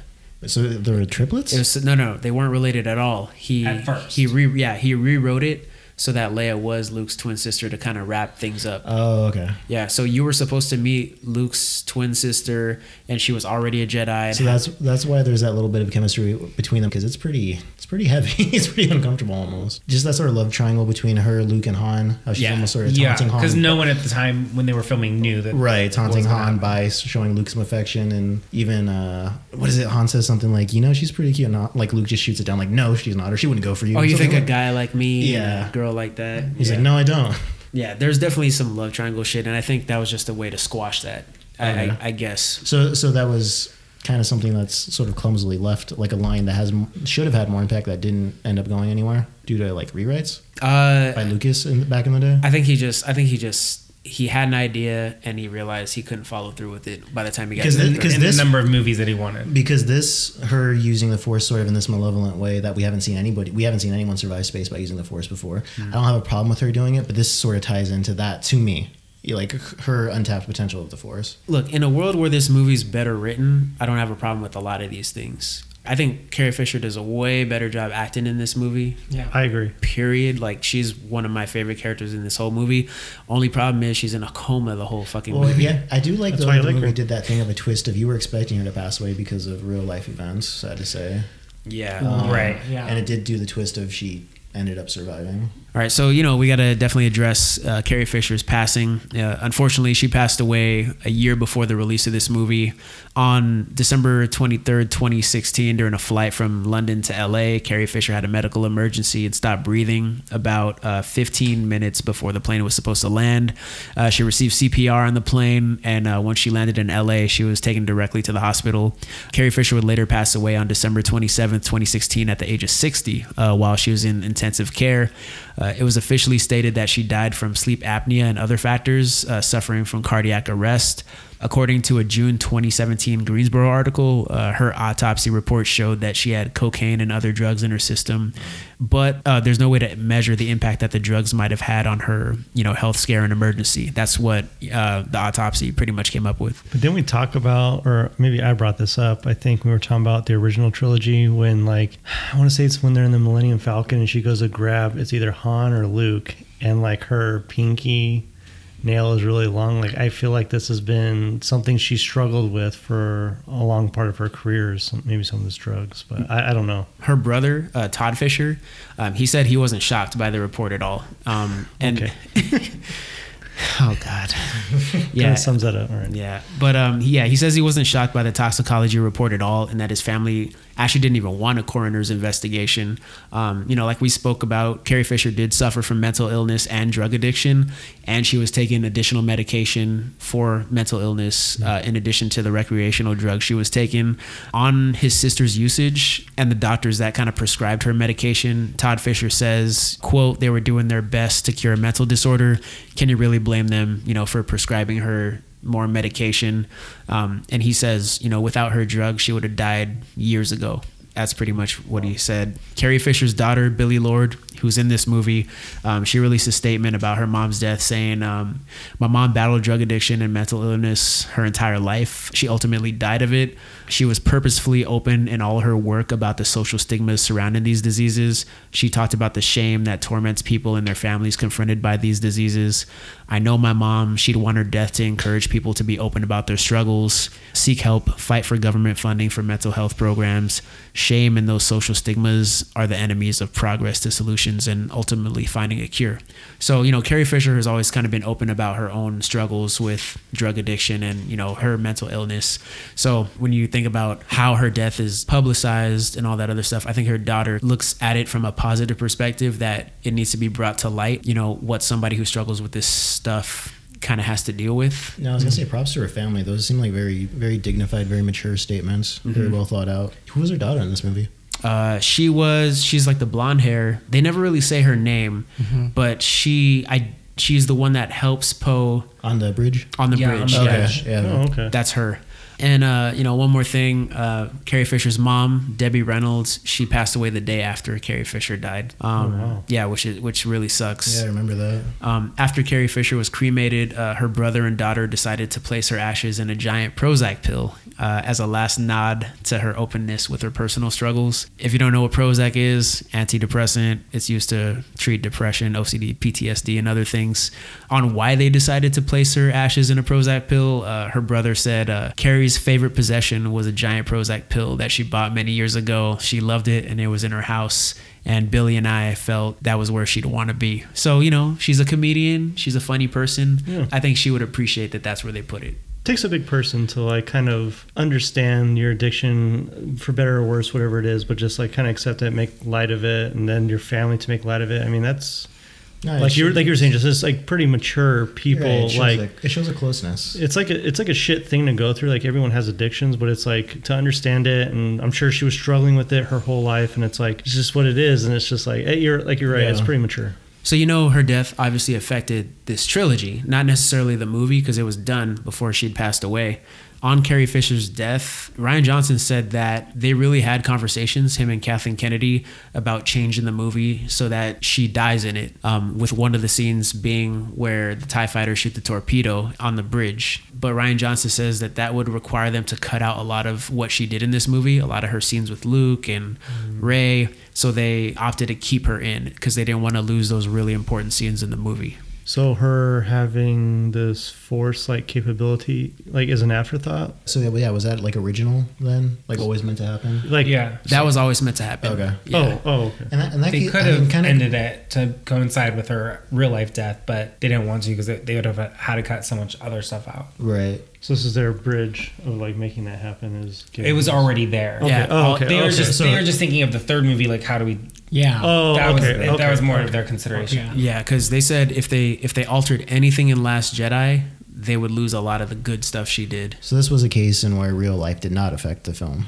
Yeah, they Correct. they decided to not let it. Yes. But it did, if I stand, if I'm correct, it, it did affect episode nine just because they had to kind of change the direction they were going to go with. I know They had to reuse shots. Yeah, they had to reuse Yeah. shots, and I, I, I, there was a talk about well, you know, with the way technology is and how they were able to recreate a young Carrie Fisher in you know Rogue Rogue, One, were they going to do kind of the same technology for you know the Rise of Skywalker? And I, I- I think, that, as far as I know, the state actually gave them permission to do so, but JJ and whoever's in charge, they were kind of set against it. So mm-hmm. So there's recycling yeah, shots. yeah, they're just really just recycling shots from the Force Awakens. Yeah. Moving on, you know, to the last character, we got Luke. So Mark Hamill's finally in the new Star Wars movie for more than 0.5 seconds, like we said before. what do you guys think about Luke? There was no reason for him to die in that. like I, I felt his whole character arc was a huge step back from Return of the Jedi. I just felt like it's just very disappointing. he, yeah, he was like a he was a bitter old man, and he like was he's kind- failed. Yeah. I, I just I think we are kind of hoping for like a Qui Gon or like maybe like a, a Miyagi kind of type person to like train uh, Rey, and it's like we got some bitter old fuck that's like Who's just decided to carry the weight of the failure of all the Jedi's past, even before his time on his shoulders. Yeah. Even though he's not responsible for it. Right, but, he, but he feels like, and again, maybe as the last Jedi, he feels responsible for all Jedi's past. Sound like he needs like Carrie Fisher's Prozac. Is what kind of, kind of guessing. Nah, dog, he needs those power converters from Tosche Station. That's that's what he needs. But I mean, I don't know what you think, Herman, but I like. It's cool to see him. I, it's cool to see Mark Hamill. I mean, I liked seeing him as Cockknocker in uh, Jay and Silent Bob. I loved seeing him as that. But like to see him in this, like as Luke Skywalker again, it's like it's pretty cool. I'll, I'll be honest. I was like, all right, this is kind of badass. But then it's like I feel like you're almost immediately let down because you're like hoping for again someone to like be this ultimate trainer show Rey the ways of the Force and like get some cool, like almost like Rocky training montage or something like. And the trailer did kind of sell us on that, like when she was, you know, her, uh, using, you know, sword fighting on that rock, sort of Yeah. practicing. Like And we- it, sold, we- it sold us that we were going to get that. and we get a little bit, very tiny, but it's a very tiny bit. And I think we're all hoping like to see something like different and see like some crazy ass training. And it's like we we didn't get shit. you Well, like it set us up, like that weird scene where he was milking those weird, like uh, space cow manatee things.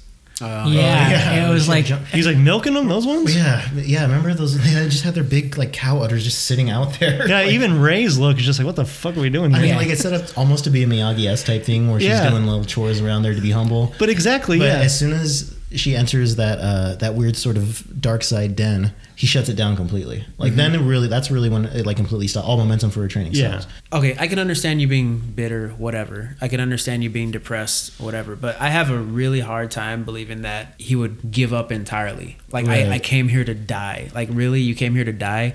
Like you said, this is a huge step back in his character because we spoke about episode six. He succeeded because he diverted from the path and the teachings of the Jedi. He didn't go to kill Vader. He went to redeem him, whereas the Jedi wanted him to kill him. Well, because in the originals, Luke is hope. Luke Yeah. represents hope in all of it, He's the new hope. and now hope is faded. I think it's so stupid that he's back to the point prior to his conquering of the Jedi's mistakes in episode 6. It doesn't make any sense to me and we turned him into this like bitchy, whiny character and he's he's almost antagonistic to Rey. I feel so bad for Yeah. Rey. I, I am just like Rey, just leave. Like you don't need you don't need to be around this It's like when you see a verbally abusive old guy or something. I feel like he's become what George Lucas became for this whole franchise, where he's become this cynical old man. He he even alludes to it, like, so you want to use these laser swords to. yeah, exactly. No, you know what? That's a good. That's a very good. Okay, so now that you bring that- that up, that's that is great. That is a good thing because I feel like if this movie is going to be that meta, do you think that Luke Skywalker might be a representation of George Lucas? I never. You just blew my mind a little, Bling. Yeah. That's a really great. Like, uh, Because I thought that was weird too when you used that term like these lasers. And swords. that- like, that's a George- and that's hey, a George- fuckhead. Like you used a lightsaber. Like don't act like you've never touched one of these things. Like you know what it's called. Like don't say it like this old geezer. Like hell, your little light like laser sword. you were- That You is know? that is a huge hint because we spoke about this. Like George Lucas always calls the lightsaber lightsaber laser, laser swords, and for Luke to do that, I think it makes a lot more sense now. But I think it's to the detriment of the overall story. Once again, Yeah. you know, being too meta. I think Luke just might be a representation of George Lucas, somebody who's, Given up on. who's who's given up or is bitter about change or letting things go or that because like or he failed or something. I don't know. even with like the post uh, the post original trilogy, like the you know the books, the comics, I think George Lucas has even said before, you know, in his potential plans for like sequels, like Luke never gets married, Luke never does that. like you know what I mean. He always keeps it real low. oh, key he like says that. the emperor's not a clone. Right, the Emperor's not a clone. Luke never gets married. Uh, you do want to see him live a, that he led a life after this, that he did something substantial. That is an interesting thing. Still bothers me though. yeah. I, I feel like the Luke Skywalker that we met and left off with in Episode Six, he wouldn't just go to this planet where the first Jedi Temple is to die.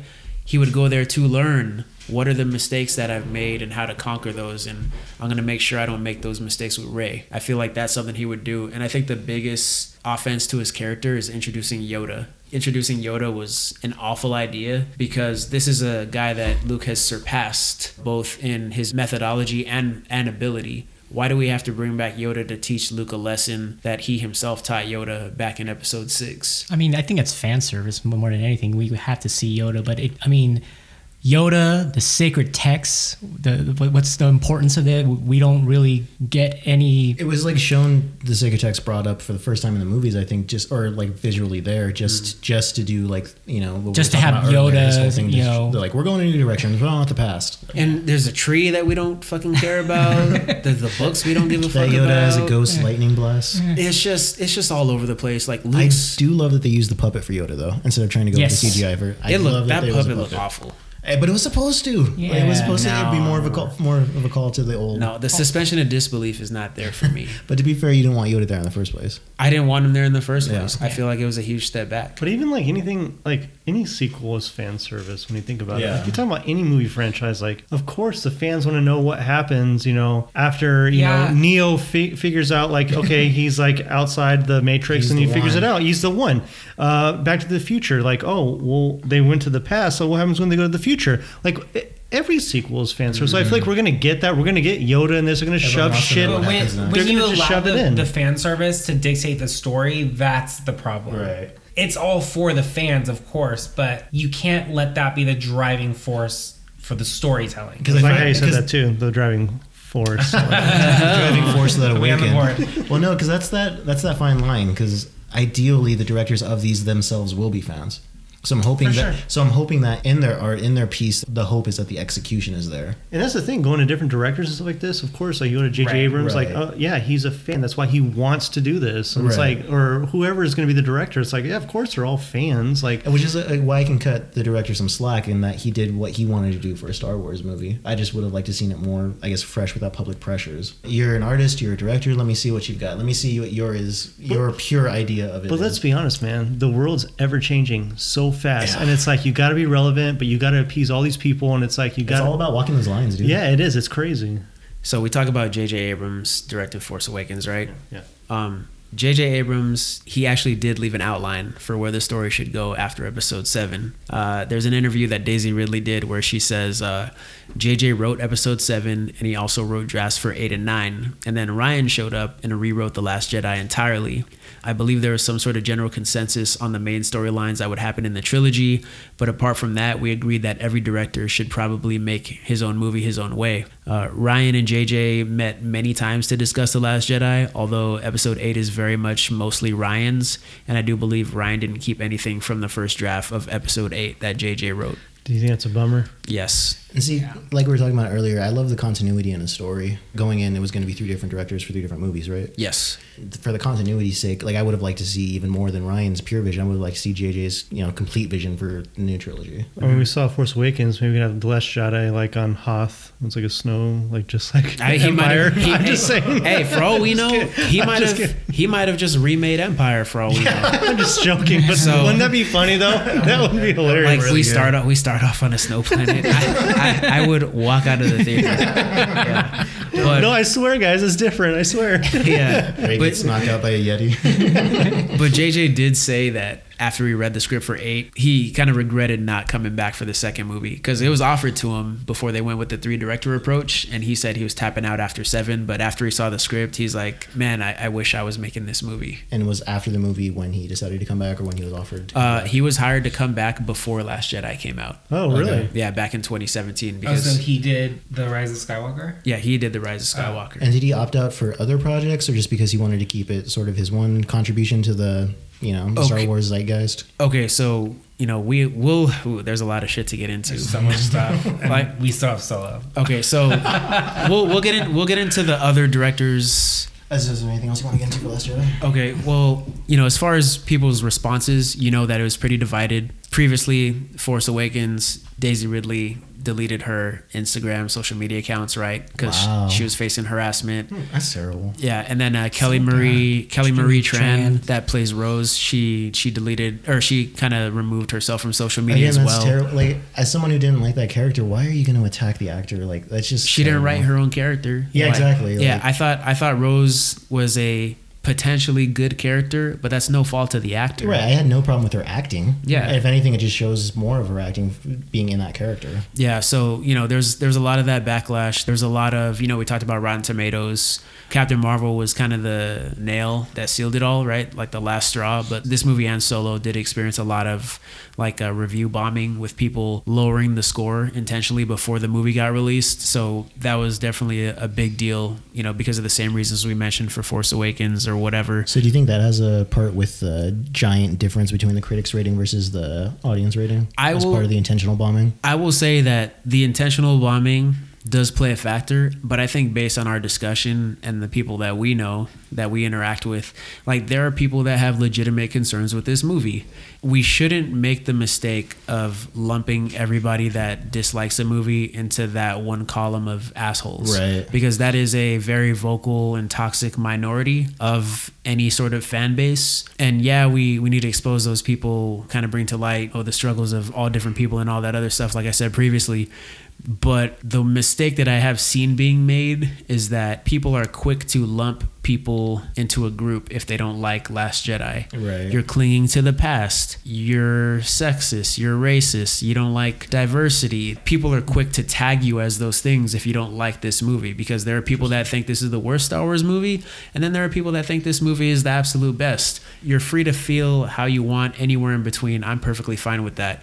And there's dumbass reasons to hate this movie. Like, let's be real. There are fucking idiots out there that hate this movie for reasons that are beyond the movie that have nothing to do with the actual product itself. But I feel like a lot of times we've made the mistake of lumping people that have legit criticisms with the narrative of this film into the same category as those idiots. You know what I'm saying? Yeah, definitely. I think it's unfortunate once again that you know these actors got to deal with a lot of this shit. I think you know for all the the shit we talk about this movie, I don't hate Rian Johnson. Like he doesn't owe me anything. Why do I gotta hate him? You know what I'm saying? Right. Like I don't dislike him as a person. I don't even know him as a person. I dislike this movie. Mm-hmm. The other movies by him that I have seen are great. Knives Out is fucking great. Looper's a really good movie. I'm not gonna judge his character because he made a a movie I didn't like. Well, yeah, can't, you can't get personal on a professional product. It's just childish to attack him as a person based off of how this movie made you feel because you took it too seriously. Yeah, it's it's just really stupid. And I do want to talk about two things. Um, I want to talk about Mark Hamill's response to this movie as well as Kathleen Kennedy's response um, because I think they were kind of very telling about how this movie went.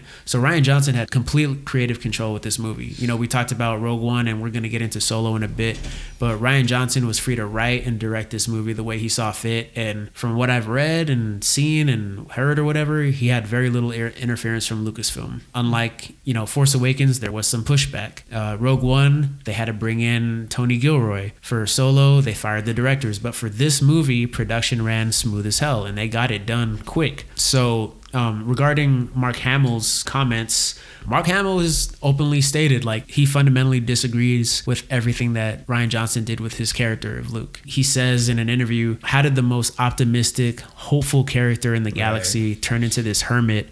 Who says it's time for the Jedi to end? That's not what a Jedi does. A Jedi is optimistic. He has tenacity. He never gives up, and he never secludes himself on an island.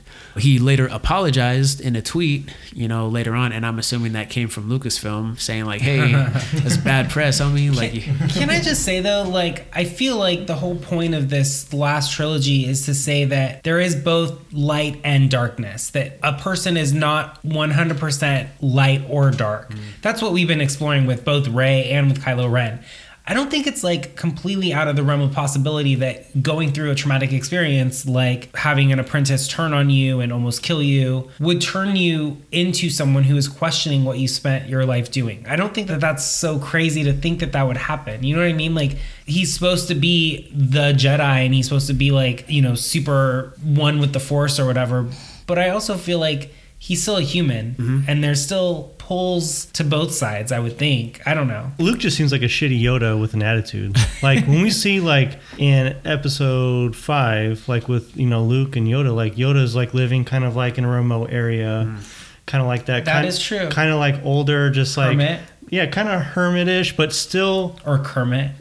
or Kermitish, uh, but still, But but, he's still kind of positive. Yeah. Yeah, he's still optimistic. He's not real optimistic about Luke as a as a Jedi at first, but I think it's to push him. But here, it's like Yoda and Luke, but it's like just super negative. Like Yeah, He's he's antagonistic. Yeah, Yeah, Yoda. Yoda was testing Luke sort of to kind of see his commitment He's and see just where he's pushing at. him, yeah. Right. Whereas Luke was just like, no, I'm not joking with you. This isn't a test. No, I 100% don't want to train you. Yeah. Like, like That's how I kind of. I that's how because I, I it felt weird because it's like we're like on this Greenland Ireland type island like in the middle of nowhere and it just and like just the way like he was living it felt Yoda-ish but that's that's what But and again, just like to draw off the parallels, Yoda was in hiding because of the Empire. Yeah. Uh, especially as we saw uh, wrapping up on Episode Three, uh, which made sense. Uh, same as Obi Wan, and again, Luke is in hiding because of the First Order. But again, that's another sloppy parallel. And then his attitude is like, yeah, like you said, he's He's just like- real shitty. he's a shithead, old yeah. man. Yeah. Uh, TJ, I agree with you. I think it's important to kind of flesh out these people and explore that not everybody is one way or another way, like black and white. You know what I'm saying? But I, I think if the thing was written better overall, because I think Kylo Ren's progress is the most interesting. Yeah. I, I find Luke's story interesting, but I think just the plot is just fucking all over the place Yeah. and he doesn't know what to do with all the rest of these characters. Like if you cut out, if you took Finn, Rose, Poe, Holdo, Leia, and all these other motherfuckers out of the movie, and you made an hour-long movie about Luke, Kylo Ren, and Rey and Snoke, and just focused on them, I think the movie would turn out that better. could have been a trilogy in itself. Well, see, Yeah. if like yeah, if like they took that time to flesh out more that Rey was Luke's redemption, that rather than being crotchety, he was more discouraged, you know, and defeated by everything that happened with Kylo. Whereas Rey is the spark of hope the next generation he was looking for. That could have gotten fleshed out way more, Mm-hmm. and would give him more of a purpose to make you know the little sacrifice towards the end. I, I thought hologram Luke was badass though, personally. Yeah, I, I, once I got over that just for men, then yeah. Yeah. Yeah, that was no, but that was pretty cool too. I like the hologram Luke too. In my memory, he's when that hologram he's wearing dark clothing, right? Like sort of black and dark brown. It's like Or it- brown and Brownish. gray. Which I, which I always thought was interesting about Luke's character. Of in the first episode, he's on all white, and then you know when we get to episode uh, six, he's uh, wearing all black. All black. Because the characters have always been literally in their wardrobe very black and white. The Sith are always in black. Mm-hmm. Uh, Anakin gets starts wearing darker clothes towards the end in episode three. I just thought that was very interesting that Luke. Maybe I'm the only one, but just his darker clothing I- sort of played both sides. I think it's just the environment they're in. Mhm. It it made him more visible. That's kind of like my initial thought, just Oh, because over- it's over all the white. visuals of it? Yeah, I just you can see him now. Yeah. If That he would was, make sense. he would have got washed out if he was in like If- when like he a, wearing on a tan island. or light colored clothing. Right. Yeah. a couple of the last things that uh, Mark Hamill has said. He did talk about the deleted scenes. There's a scene where he kind of shows his emotion about Han dying, which is not in the movie. They say Han is dead, and you don't really get to see him sit on that for a little bit. About that, Mark Hamill did say, you know, they had time to show me milking a big alien, but they didn't have enough time to show me showing human emotion It feels like Mark's on our side. yeah, he. Well, I mean, look, he's he's got an attachment to the character, and speaking directly on Rian Johnson, he said, um, "I think Rian has a lot of thought-provoking ideas in the film. It seems callous for him to just ignore the old Luke because the old Luke would be more like Rey, you know, lightsaber blazing." And he also kind of expressed disappointment that the third lesson is not in this movie because Luke says, "I have three lessons, and that's it." He never teaches Rey a third lesson. That's in a deleted That's scene. true. Oh, wow. And he says there are scenes in where Luke, although he's still a total dick, he has a sense of humor, like an old master, Mr. Miyagi type character, where he still expresses some sort of humor around Rey. And he says a lot of that shit was cut out of the movie, unfortunately. So, like, his character comes off even more bitter because of what was edited out. There's some humor, but it's very dry. Mm-hmm. It's like office Yeah, style like type. everything humor. you just said was wrong. like that. I, I love that line. Yeah. I love it. He's like, Yeah. amazing. Everything you just said is wrong. when he has like the feather and he's or whatever it is, the stick. And he just like you slaps it? her with it. Yeah. yeah. I, I, li- I like that. I appreciate that. good. And then you know, moving on to Kathleen Kennedy before we go on to Solo. You know, there's a 2019 Rolling Stone interview that just came out this year. I encourage anybody who's kind of invested in Star Wars to go read it. But uh, it's a pretty pretty candid interview where uh, Kathleen Kennedy talks about the development process and kind of the overall response to the new era of Star Wars as a whole. Um, she talks about how like every one of these new movies has been really tough to make because there's no source material to base it off of. There's no comic books. There's no novels to kind of adapt. You They- said Holly's favorite words. Source, source material. Shout out to Holly. Yeah. Um, they literally have to start from scratch every single time they make one of these movies, like a lot of original productions. You know, on The Last Jedi, she says that um, they were setting out to challenge uh, fan expectations and move Star Wars forward to keep it relevant, like we were talking about. They don't want to keep making the same Star Wars movie over and over again. And she also talks about how, you know, Empire Strikes Back was controversial. Temple of Doom was controversial because those movies are, you know, relatively dark compared to the previous movies. And then she does go on to say that I love that we have these amazingly passionate fans that care so much. And I know sometimes they may think we don't listen, but we do. And I thought it was fantastic that people got engaged, you know, as far as their responses. It showed me and everybody else how much everybody cares. And that's important for all of us that we're doing this. We really look at them, the fans, as the custodians of this story as much as we are. We look at it as kind of a partnership. You know, that being said, you know, I still hold on to my criticism that these four movies have been really reliant on nostalgia, but I do appreciate that they have that mentality. So after nine comes out and there's no more Skywalker to cling to, I really am interested to see where they actually do go instead of just talking about it. All right, our final movie uh, in the Disney era Star Wars movies is uh, Solo, a Star Wars story released May 25th, 2018, directed by Ron Howard. Stars Alden Ehrenreich, Woody Harrelson, Emilia Clarke, Donald Glover, Thandie Newton, Phoebe Waller Bridge, Joonas Suotamo, and uh, Paul Bettany. 70% of critics on Rotten Tomatoes liked it, giving it an average score of 6.42 out of 10. 64% of the audience liked it, giving it an average score of 3.42 out of 5. Uh, its budget was uh, between 275 million and 300 million. Not exactly sure on the final number with that.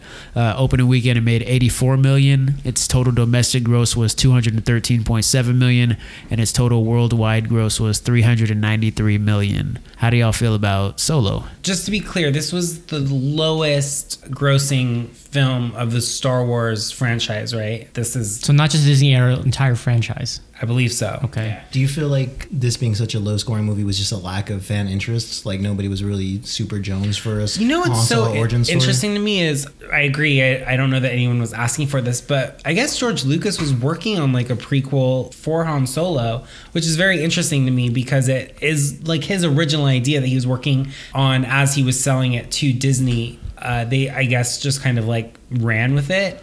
Again, I ask myself if George Lucas put this movie out, would the fans receive it better than they did because it was Disney? I think there's multiple reasons, obviously, but I think part of the reason that this movie wasn't so successful is that I think it came out way too soon after Last Jedi, right? After we just gotten three movies for, for the last three years. So within in less than four years, we got four movies, right? Yeah. Um, number two, nobody really wanted a Han Solo movie. I think it's a character whose past is best left as is, unexplored. If you're of the opinion of that, I guess. And then also, I think a lot of the behind the scenes stuff became so public during the making of it that it really kind of dashed people's hopes about what it could be. Do you think if this came out in the 80s, right after the trilogy, Yeah. and you have Harrison Ford play this origin story, that might have been pretty cool to Yeah, see? I think the other big like the other big drawback from this film is that it's not Harrison Ford. It's clearly not Harrison Ford, who we know as Han Solo. And this only takes place like I, I think ten years before A New Hope. I don't think it takes place that much earlier than when we first are introduced to Harrison Ford as Han Solo. So it's clearly not Hans or Harrison Ford, and I think that also kind of took us out of the storyline a little bit. Keeping this point going, do you think uh, the Last Jedi left a bad taste in the mouth, contributing to the poor? Uh, Oh yeah, financial even of even That's Ron Howard point. said that. That's that was another surprising thing with Ron Howard. I forgot that Ron Howard's name was attached to this. Mm-hmm. Like you think that would have been a big you know audience pull as well. Yeah. But look at the generation you're marketing to, right? That's also true. I know for me, when Han Solo was announced, I was like, word, like we're really doing a Han Solo movie. But once they announced that uh, Phil Lord and Chris Miller were directing this thing, Right. I was hyped because I was like, "Yo, 21 and 22 Jump Street, Lego movie, Lego movie. like those guys really know how to balance character, craziness, wit. I think they could handle a reckless, brash, young Han Solo type character. I think they're the perfect guys for the job because, yo, if we're talking about these um, spin off movies, anthology films being uh, based on a particular director's or set of directors' vision, I think what better, what better tandem of directors has such a um storytelling style other than these two? Like they're younger, relatively young, right? They have an amazing track record. Like all their movies have done well. I mean, they fucking got Spider Verse an Oscar after they were fired from this thing. They went on to work on Spider Verse, right? Which is really interesting. Disney seems to be going after very young talent for these directing roles. Like they, like they know their audience. Yeah, like Gareth Edwards. Mhm. I mean, he was he's a young ass dude, only his third movie, right. Right. But like these guys are proven. And so, you know, when they were announced for Solo, a lot of people, including myself, were like, "Yo, I'm in. I want to see these guys' vision. I'm interested now." And then once they got let go, I saw that disinterest came back up again. It's just like these guys were the reason I wanted to see this movie, and now they're not there anymore. So I, I don't know if I'm interested. And I think so much of the behind the scenes stuff, one, came to light, but two, it was just so overblown that people just assumed that this movie was going to suck, period. I'll be honest, like when I saw the trailer or heard about the trailer or the movie, uh, the first thought that came into my head was like, oh, this is an obvious like cash grab to like just exploit the Star Wars universe even more, which as we talked about is what Disney does. Um, especially because we've seen so much, you know, like like we talked about earlier, you used to have to wait three, four years before you could get another Star Wars film in this universe, and they've been just like pushing them out year after year. So by the time this one came out, it's like maybe our appetite is not what they thought it was. Right. Let's just jump right into kind of the release and the reaction. Um, Bob Iger even kind of admitted that they made the mistake of releasing too many too fast. And even Mark Hamill has come out and said, you know, there might be some Star Wars fatigue. Like we've come out with all these movies so quickly. And, you know, with the last one being so divisive, with another one coming out, you know, less than six months later, yeah, I think some people might be a little tired of the amount of Star Wars they're getting. You might say too fast, too furious. Furious. Full circle. Yeah, but let's let's talk about the movie itself though. Okay, so we we get a young Han Solo. It mm-hmm. is what it is. I don't think it's a movie a lot of people ask for, but I, you know, I saw this movie once in theaters. I was kind of eh, whatever. I was looking at my watch the entire time, but I, I did manage to watch it uh, last night. Uh, I ended up locking myself in the garage, so I was stuck there for a while. so I want to send a shout out to my sister for rescuing me. Um, but uh, yeah, when I got back to the movie, um, when I was watching it last night and this morning, I liked it a lot more than I did the first time. Yes, there are parts that I, I feel I feel like so much is shoehorned into this movie. Like we have to explain everything about this guy in one movie. But overall, my reaction is grown a little more positive over time. I agree. Um, I rewatched this the other day, and it's weird because I think about a few years ago, I, I feel like there was a ton of rumors. Like when we found out Disney was taking over Star Wars, and they started rumoring all of these solo, not necessarily a Han Solo film, but just like these films about like certain characters. Like I feel like a lot of people were super stoked. Hey, like we're gonna get a lot now that Disney's taking this over. A lot of people were like, oh, there's gonna be a Boba Fett movie, and it's gonna do this, and they're gonna do this, and it's like, oh, okay. And so like the Rogue One at first, like I like I said earlier, like I I liked it a lot better the second time. The first time I was like, oh, okay, it's okay. But then I heard it like they're gonna make a Han Solo movie. I was really you know excited.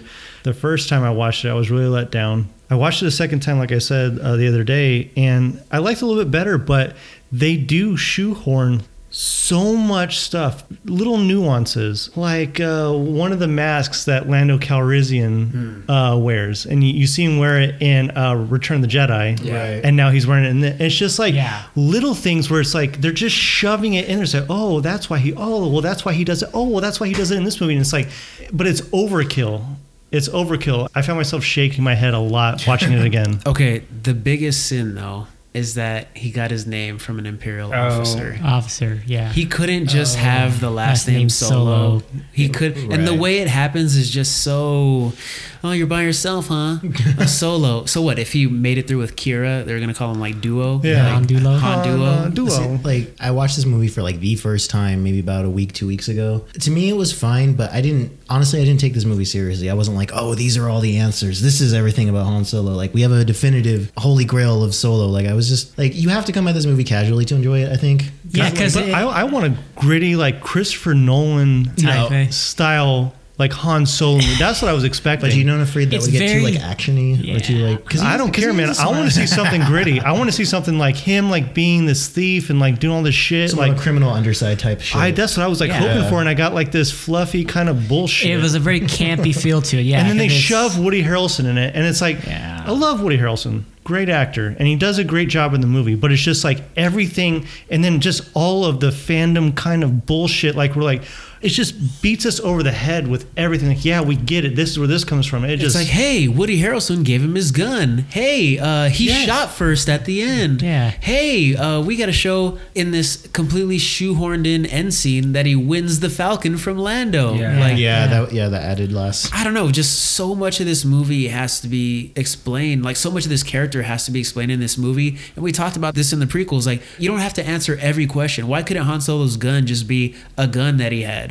Why did Woody Harrelson have to disassemble his rifle and hand it to him? You know After what I'm saying? saw him doing those tricks. Yeah, why couldn't his name just be Han Solo? Yeah. What the fuck? Why, why does everything have to be explained And have a backstory. demystified? Yeah. I'm honestly surprised Greedo's not in this. I was expecting him to Yeah. be. I was expecting him to be. I don't know, but I do agree with you, Jason. I would have preferred the movie to be a little, a little more serious. I think with Han Solo, you can afford to be a little more comedic, and I think with the proper directors, it could have worked. Because from what I've read about uh, Miller and Lord, their approach was something grittier, but with the right amount of levity instead of it being like a fluffy kind of movie. And see what I heard about them was that they did a lot of like encourage the cast to improv mm-hmm. and to keep rolling to kind of like have fun with the scenes. I heard that that's actually the reason why they were let go was they I guess the studio heads felt it was too fun, too slapsticky, not serious enough. Mm-hmm. But again, these are just you know internet rumors. Who the hell knows? Yeah, I, there's just a lot of fluff and just a lot of stuff I just can't get. Like the little land speeder he's like cruising in the beginning of it too. It's just like that scene just looks like bullshit to me. It looks like it's on wheels. Like it just like he's cruising around. Like yeah, I'm driving around. I just like there's a lot of like stuff in here that I just have a lot of issues with. I get it because like movies do that, but this one generally got you like just like yeah, I to- just I, I was hoping like again when I heard about these you- standalone movies, I was expecting a lot, and like when I heard a Han Solo movie, we're not talking a Luke Skywalker, we're not talking like Right.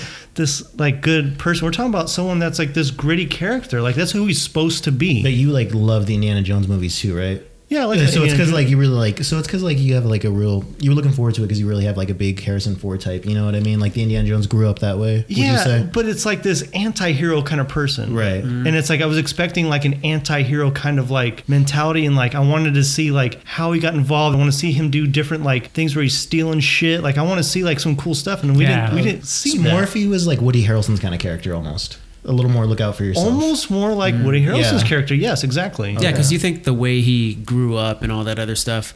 If we're talking about character arcs, I feel like four, five, and six is his transitioning into the hero.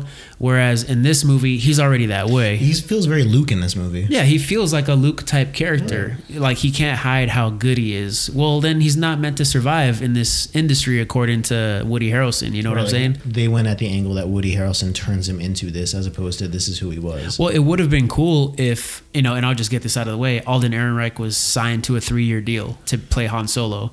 And I feel like this movie is the first out of a few, which I would hope that they make sequels to. And we'll talk about that later because it did feel like a part one of multiples to come. But I feel like this movie was only there to touch on how naive Han is and his first foray into this kind of world. And I feel like whatever second movie they might have been planning, if they were going to do one, was really going to put him to the test in this kind of underworld.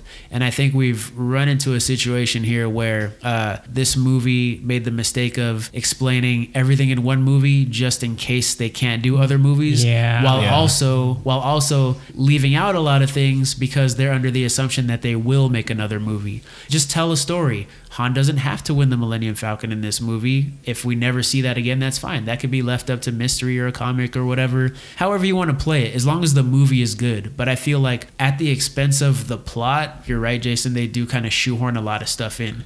And I like this movie much more the second time, but sometimes it does take me out. Sometimes it does bother me, but it doesn't bother me to the point where I want to shut it off. I guess if that makes any sense. Yeah, no, and like there's some cool scenes. I like the pirate stuff. Like there's some cool like grittiness to it, but I just mm-hmm. feel like you think about A New Hope when we first meet Han and like the cantina, which is kind of like this divey, shady, scary place to go to, and like he's talking with Greedo and all this shit's going on. He's like, oh yeah, like Greedo, like I'm supposed to do this, and like his whole thing with Jabba, and like he's like this not a mastermind, but he's like this like criminal kind of person, and it's like I want to see that. I was hoping to see that, and it's like yes, there's cool scenes, and yes, like Woody Harrelson, and I think I forget the actor's name that played Han Solo, but he's like he's great, but it's like it's an interesting story and visually it's great, but it's just I left hoping that I was going to get a lot more than I did. Yeah. Do, do you think um, this movie would be more effective if, because look, Woody Harrelson betrays him, right? Um, Beckett, right? Tobias Beckett, Yeah. uh, he betrays him. Uh, Qi'ra leaves him. You know, she saves his life by not ratting him out, but she pretty much leaves him and stays in the life, if you will. Mm-hmm.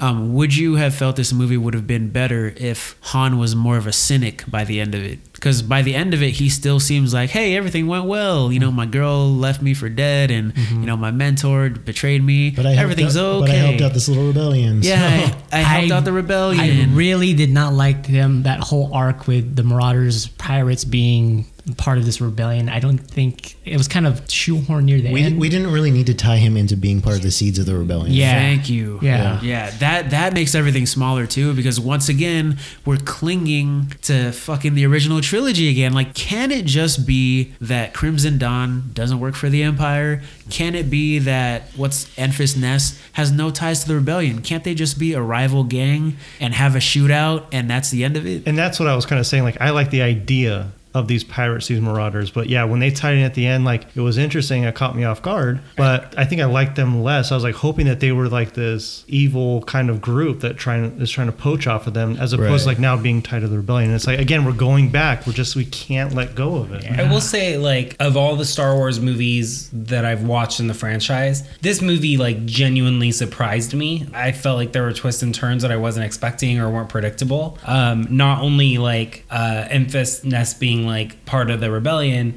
but then also, like, the whole thing of, like, giving Dryden Voss, like, fake Coaxium, but then it was actually the real Coaxium, and he knew that Beckett was going to betray him, and like that whole like sequence really caught me off guard. I remember watching it and being like, Yeah. "Oh shit!" Like It's a double I- twist. Yeah, Yeah. it's a double twist because I, again, like I, I feel like a lot of the Star Wars films follow an equation, if you will, and this one I didn't feel like follow the same thing. I don't get me wrong, I do think that they like shoehorned a lot and like everything that we know about Han Solo starts in this one film within this like 3 year period, like how he gets his name, how he meets Chewie, how he gets the Millennium Falcon, how he becomes like part of the smuggler's ring. Like it's like it all happens like in this very short time span. But I will say like from a story perspective, I felt like it was the most unique of all of the Star Wars films. Uh, all right, let, let me get this out of the way because I want to get your thoughts on it. Um, did you think that the reveal of Darth Maul being in this film was necessary? I liked it. Necessary? No. Necessary, no, because. I don't know what it means. But Yeah. I, did, I did like it, especially with the uh, Clone Wars tie-in, because they're the ones who sort of explored that he's still alive storyline. Okay, but here's the problem with that. I didn't like it. Yeah, if you didn't like it, No. Okay, I yeah. didn't like it. If you if you never watched Clone Wars and if you never watched Star Wars Rebels, this cameo or future role means nothing to you. Because I I went. But you don't. But you don't think that gets you in a sort of like catches your attention, like, oh shit, he's still alive. Like, you know what I mean? No, Like, I knew I know knew he was alive, But but assuming you, but it's, but like assuming you didn't watch the cartoons, assuming the, the like the fan who just watches the movies. But I, I think I think you kind of walk away confused because I think that payoff is only made better if you're what's invested. going Yeah, if Yeah. you're invested, I can invested, see that. Yeah, then it pays off. But if you're not, you're confused as hell. Like, where the hell has this dude been? He's cut in half. But Yeah. but is there a tie-in for him being in part of a, like a criminal organization now, or is that just something they created for this movie? I, I, Okay. I think they explore that in the comments. I'm confused by the timeline, I think. Okay, so this does take place, like you said, TJ, uh, maybe a decade or whatever before A New Hope, right? So um, Darth Maul was put in this movie not because they had a plan, but because, um, and I forget where I read this interview, but I did read this online. So they didn't have a plan. They didn't have a plan. okay, I got you there. All right, go Yeah, ahead. continuing the trend. Um, Never tell you the odds. Got it. yeah. So uh, I think what happened was they said, "Oh, we don't know who this character Qi'ra is talking to? We don't know who this person should be that Qi'ra's talking to at the end. So they said, well, who who can we pick from to put in here? And there were a bunch of EU characters that they thought they could put in, and they said, hey, why don't we put Darth Maul in there? So they said, hey, let's put in Darth Maul. You know, Ray Park, he's in Guatemala for a convention on a vacation with his family, and he gets a phone call, and uh, it's like, uh, hey man, um, you want to be in the next Star Wars uh, solo movie? He's like, oh hell yeah, I'm down. And then that's pretty much how it went. There's no story set out. There was no plan. No. It was just, hey, why don't we put Maul in this spot? Now, me personally, after watching this, I had to do some like my brain was tingling too much. I had to do some online research right quick, and just from little articles I read right after, I know that he had this story a little more fleshed out in like the comics, uh, the Marvel comics that came later, of him being like the Crimson Dawn sort of ringleader of him after his supposed death, now going to crime as opposed to being back to the Sith Lord dark side. Do you know if that happened retroactively because of this movie? I haven't read the Darth Maul comics. And I haven't read them yet. Again, this was just some articles I was reading online. Usually, what happens is after a movie comes out, I think the novelists and the folks at Marvel are kind of given the license to do what they want with whatever happens in the movies. Right. Because obviously, you don't want expanded universe stuff to spoil a film, so you can't have that a lot of that stuff come out first. So, like with the Catalyst novel for Rogue One that I talked about, I think that came out maybe a few weeks before the movie. But it didn't really spoil anything in the movie, Right. and, and I think uh, when you got material on the side, you want to be very careful not to spoil anything. So I think a lot of that stuff might have come out after the movie was made. Because now that I'm saying that out loud, that would have been a huge spoiler, especially when it's supposed to be a big sort of reveal. Yeah. I'm just trying to think where could you go? So say they go with this and they create a sequel and you introduce Maul, you have to have him in the sequel. So now Yeah. you're gonna have Han Solo go toe to toe with a, a Sith Lord. I just with Darth Maul. It's too much. yeah, it's too much. You're making everything you're making everything smaller to your point. You've got the rebellion that didn't really need to have any part in this movie and now you're bringing us back to, you know, I, I appreciate, you know, that the prequels are being brought into the fold. I like when prequel shit shows up, but I feel like you're you're kind of shrinking everything. That being said, having seen the Clone Wars cartoon and Star Wars Rebels, considering Maul's character arc outside of the movies, this is an interesting and correct position for him to be in. Right. But the fact that they don't have a fucking plan makes it ridiculous. But the action sequences uh, I liked. I liked the car chase not because it's I like how you call it Except- a car except- chase too. I like how you call it a car chase because that's what it is. speeder chase. I like the speeder chase, dude. Doesn't it look like he's just driving a crunch bar? That's what I'm saying.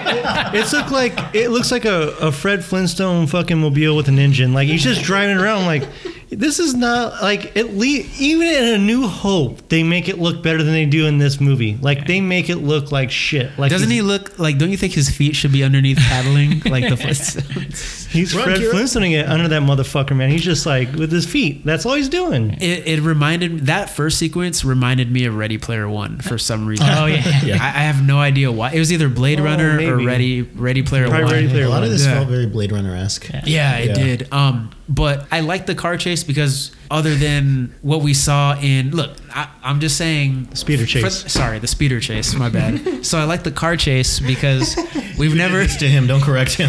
we I like the speeder chase because we've never really seen that in a Star Wars movie aside from Attack of the Clones, really, right? Yeah. But that was with two Jedi. But we've never just seen a normal speeder chase. I like the fact that we see uh, a train robbery. I thought that was a really cool dynamic scene. cool. I like that we have. Uh, we never see like a, a heist. You know, we saw that in Rogue One, obviously, but Kessel, I like the fact that we have a heist, or this is a heist movie, so to speak. But like Kessel was underwhelming. That whole sequence is kind of underwhelming. I think the the run was a much was much better. I hated the run the first time I saw the movie, but I felt like the the actual Kessel run itself was much more interesting and more entertaining. And then um, you know the last fight, it's kind of whatever. I think because so much of it is wrapped up in kind of the drama of the characters, it doesn't need to be over the top. I feel like the stakes are high enough to where if you have a big action set piece at the very end, it kind of does a disservice to everything that's been happening. You have Han and Qi'ra, Han and Beckett, Right, Dryden and because Han's Qi'ra. not a fighter like that. Yeah, exactly. So I think having a smaller fight was better towards the end. But I do I do appreciate the action. It's much more dynamic than a lot of the stuff we've seen in previous Star Wars movies. I do like seeing interactions with the Empire out of the rebellion necessarily. Like you know the little stormtrooper cop or whatever, or that you know in the train station when they're trying to fake their way through it, or even not necessarily how Han got his name, but just his little interaction to kind of recruit in that whole opening. I don't know if I necessarily like the whole part where he would have what was it five ten years been a soldier of the Empire. Oh, that do you- time jump. Oh, the three years? Right, the three years. Because it just flushes it out. It makes it feel more real to me seeing their interactions with the Empire again outside of the rebels fighting with them one v one. Yeah, kind of like we talked about with Rogue One. It's cool to see them Right. removed from this whole Skywalker Force conflict. And Right, to see them more as a you know totalitarian force. yeah, it's just like, hey, I work for the Empire, but I also check boarding passes. yeah, because because eh, again, getting away from the stuff we saw with the clones, and now it's just people being recruited just like any military force. Yeah, and then you kind of see what the ground troops are like and how they're bringing people into the Imperial fold. When I forgot what planet they're on. Oh, this is another thing that this movie doesn't do well. Tell you where the fuck you are. Yeah. Aside from um, Savareen, Corellia, and uh, Kessel, I don't know where the fuck we are half the time. Like Snow Planet, some planet. I don't. I don't know where the fuck we are half the time. Mm-hmm. Even that Kessel run in 14 parsecs, or whatever the hell he says, it's 12. like 12 parsecs. 12, Parsecs. whatever the fuck it was. It's just like that's shoehorned in there too. Oh, the Kessel thing. It felt like because the Kessel run is such a big part of Han coulda- Solo, you coulda right? made that a huge part of the movie. Yeah, like, that by should itself. Yeah, the Kessel run should have been like the climax. Right. But oh yeah, that would have been good. but I think you know it is about the relationship, so I think it makes more sense for them to kind of have that smaller interaction towards the end. So I'm not I'm not beefing with it too hard. At first, I did dislike the Kessel Run, but watching it a second time, I enjoyed it a lot more. I felt like the humor was more on point. Um, I did like the visuals of him like slapping the Tie Fighter into, Oh, yeah. Um, you know, having to escape from the maw. Like we said, every Star Wars movie has an alien scene, like Yeah. a creature monster scene, and that just happened to be this one. So I did appreciate that we got to see something different with this movie. Um, I felt like the humor was really good again, though. Like when Han Solo's just like, "Are they on us?" and Woody Harrelson's is like, "Yeah, they're on us like a this onto that," and he's just like, "What? What? They're on us like this onto that?" He's just like, "Okay, but are they on us?" I don't know what you're saying. yeah, he's like, "I don't, I don't know what that means." I will say, like, I feel like a lot of Star Wars, not all, but a lot of Star Wars movies have this kind of humor in them. But this humor felt uniquely Han Solo. You know what I mean? and it's weird too because I feel like that and another scene feels so much like a Lord and Miller thing when Han Solo says, "Yeah, we got a crew of people," and then Lando takes off with the Falcon and goes away. Like, that Yeah. felt like something straight out of like Twenty One Jump Street. Yeah. So I, I He just steps back real slowly. He's like, "My bad, guys." yeah, and look, I could be wrong. Forgive me if I'm wrong, but I think the points where I laughed are most likely the points that came from those two previous guys because I think they have a really great handle on mm-hmm. comedic timing and stuff. So I'm going to attribute that to them. You know, if I'm wrong, then I'll, I'll give it to Ron Howard and the editors. So I'll give him that credit. But getting into the cast, we know there's a big ass role. You know, Harrison Ford played Han Solo in four films previously. Alden Ehrenreich was cast in you know 2016. So here's some other people that were looked at or almost got the role. So we got Miles Teller uh, from Whiplash and Fantastic Four. Uh, we got Ansel Elgort, I love Ansel. yeah, Baby Driver. He almost got the role. Dave Franco, Dave Franco. Wow. disaster artist. Yeah, um, Jack Reynor, the dude from Wait, Transformers that was Four. James Franco. Yeah, Dave Franco. Dave Franco. Dave Franco. My bad, Dave. The Did I say one. James? Oh, No. my bad. no, you said, But then you said said Dave. disaster artist was but James. Disaster Artist was James Franco. No, he was in it too. Yeah, Oh, Dave he was? Yeah, yeah, he was. brother. He was uh, Sis- Sestero. Sestero. Yeah. Yeah. he's Greg Sestero. Oh, damn. Yeah. looks nothing like him, but he's Greg Sestero in that movie. Um, he looks like DJ. That's what he looks like. Looks like Dave DJ. Franco looks like shit. DJ. We love you, DJ. Um, yeah, so we had uh, so we had uh, Dave Franco, disaster artist, uh, Jack Reynor from uh, Transformers Four and uh, Midsommar, uh, Scott Eastwood. Uh, Fast and the Furious, so he was almost in this. Uh, Logan Lerman, the guy from uh, Percy Jackson and yeah. uh, Noah, so he was in there, and then we got a Taron Egerton from uh, Kingsman and Rocket Man. So those Oh, are the yeah. guys that like, big names, yeah. yeah, those are pretty. Or, yeah, pretty big names. Like up and coming actors that are that are kind of young and kind of making their name in Hollywood. Um, but you know, eventually he got the role. Alden Ehrenreich, uh, Emilia Clarke. You know, Game of Thrones. She's uh, the Khaleesi, right? Uh, other actors that were up for the role were Tessa Thompson, you know, Creed, Would've Thor, Oh, yeah, like Yeah. uh, Naomi Scott, Power Rangers, Aladdin, Mm-hmm. uh, Zoe Kravitz, uh, you know, from Crimes of Grindelwald, and she's Catwoman in Batman coming up. Wow. Uh, Kiersey Clemons, she's in Justice League, uh, but she's in some deleted scenes. And then uh, Jessica Henwick, who was actually in Force Awakens. So she's um, the female X-wing pilot in that movie, Okay. and she's also um, in Iron Fist. And then uh, we got uh, Adria Arjona, who's in Pacific Rim 2 and that upcoming Six Underground movie. I feel like unlike other Star Wars movies, aside from maybe Rogue One, they really went with people that were relatively well known. They didn't Yeah. try to do the unknown thing this time. What's interesting is I heard that uh, what was the actor's name again that got solo? Uh, Alden Ehrenreich. Yeah, I heard he was the first one that uh, one of the first people they auditioned. Oh yeah. Yeah, so they ended up going back to him. How do you feel about him?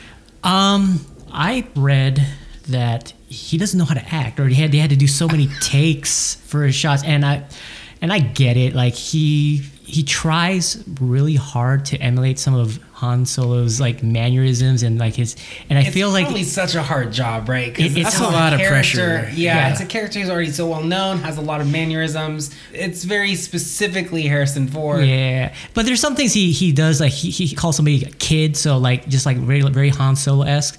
My only thing that really bugged me, and I noticed it a lot, is he kept on calling everybody buddy. Hey, buddy, and I'm just like, did Han Solo do that? Because I don't really remember that. Well, maybe he did when he was young. Maybe he stopped doing it in a little decade that passed. between. Yeah. He- if you watch it again, you'll see him. He'll say he calls everybody buddy. Like Really? Yeah, and it's- I never- I it, it really that. stuck out. Okay, maybe I'll watch it tonight after I watch Last Jedi again.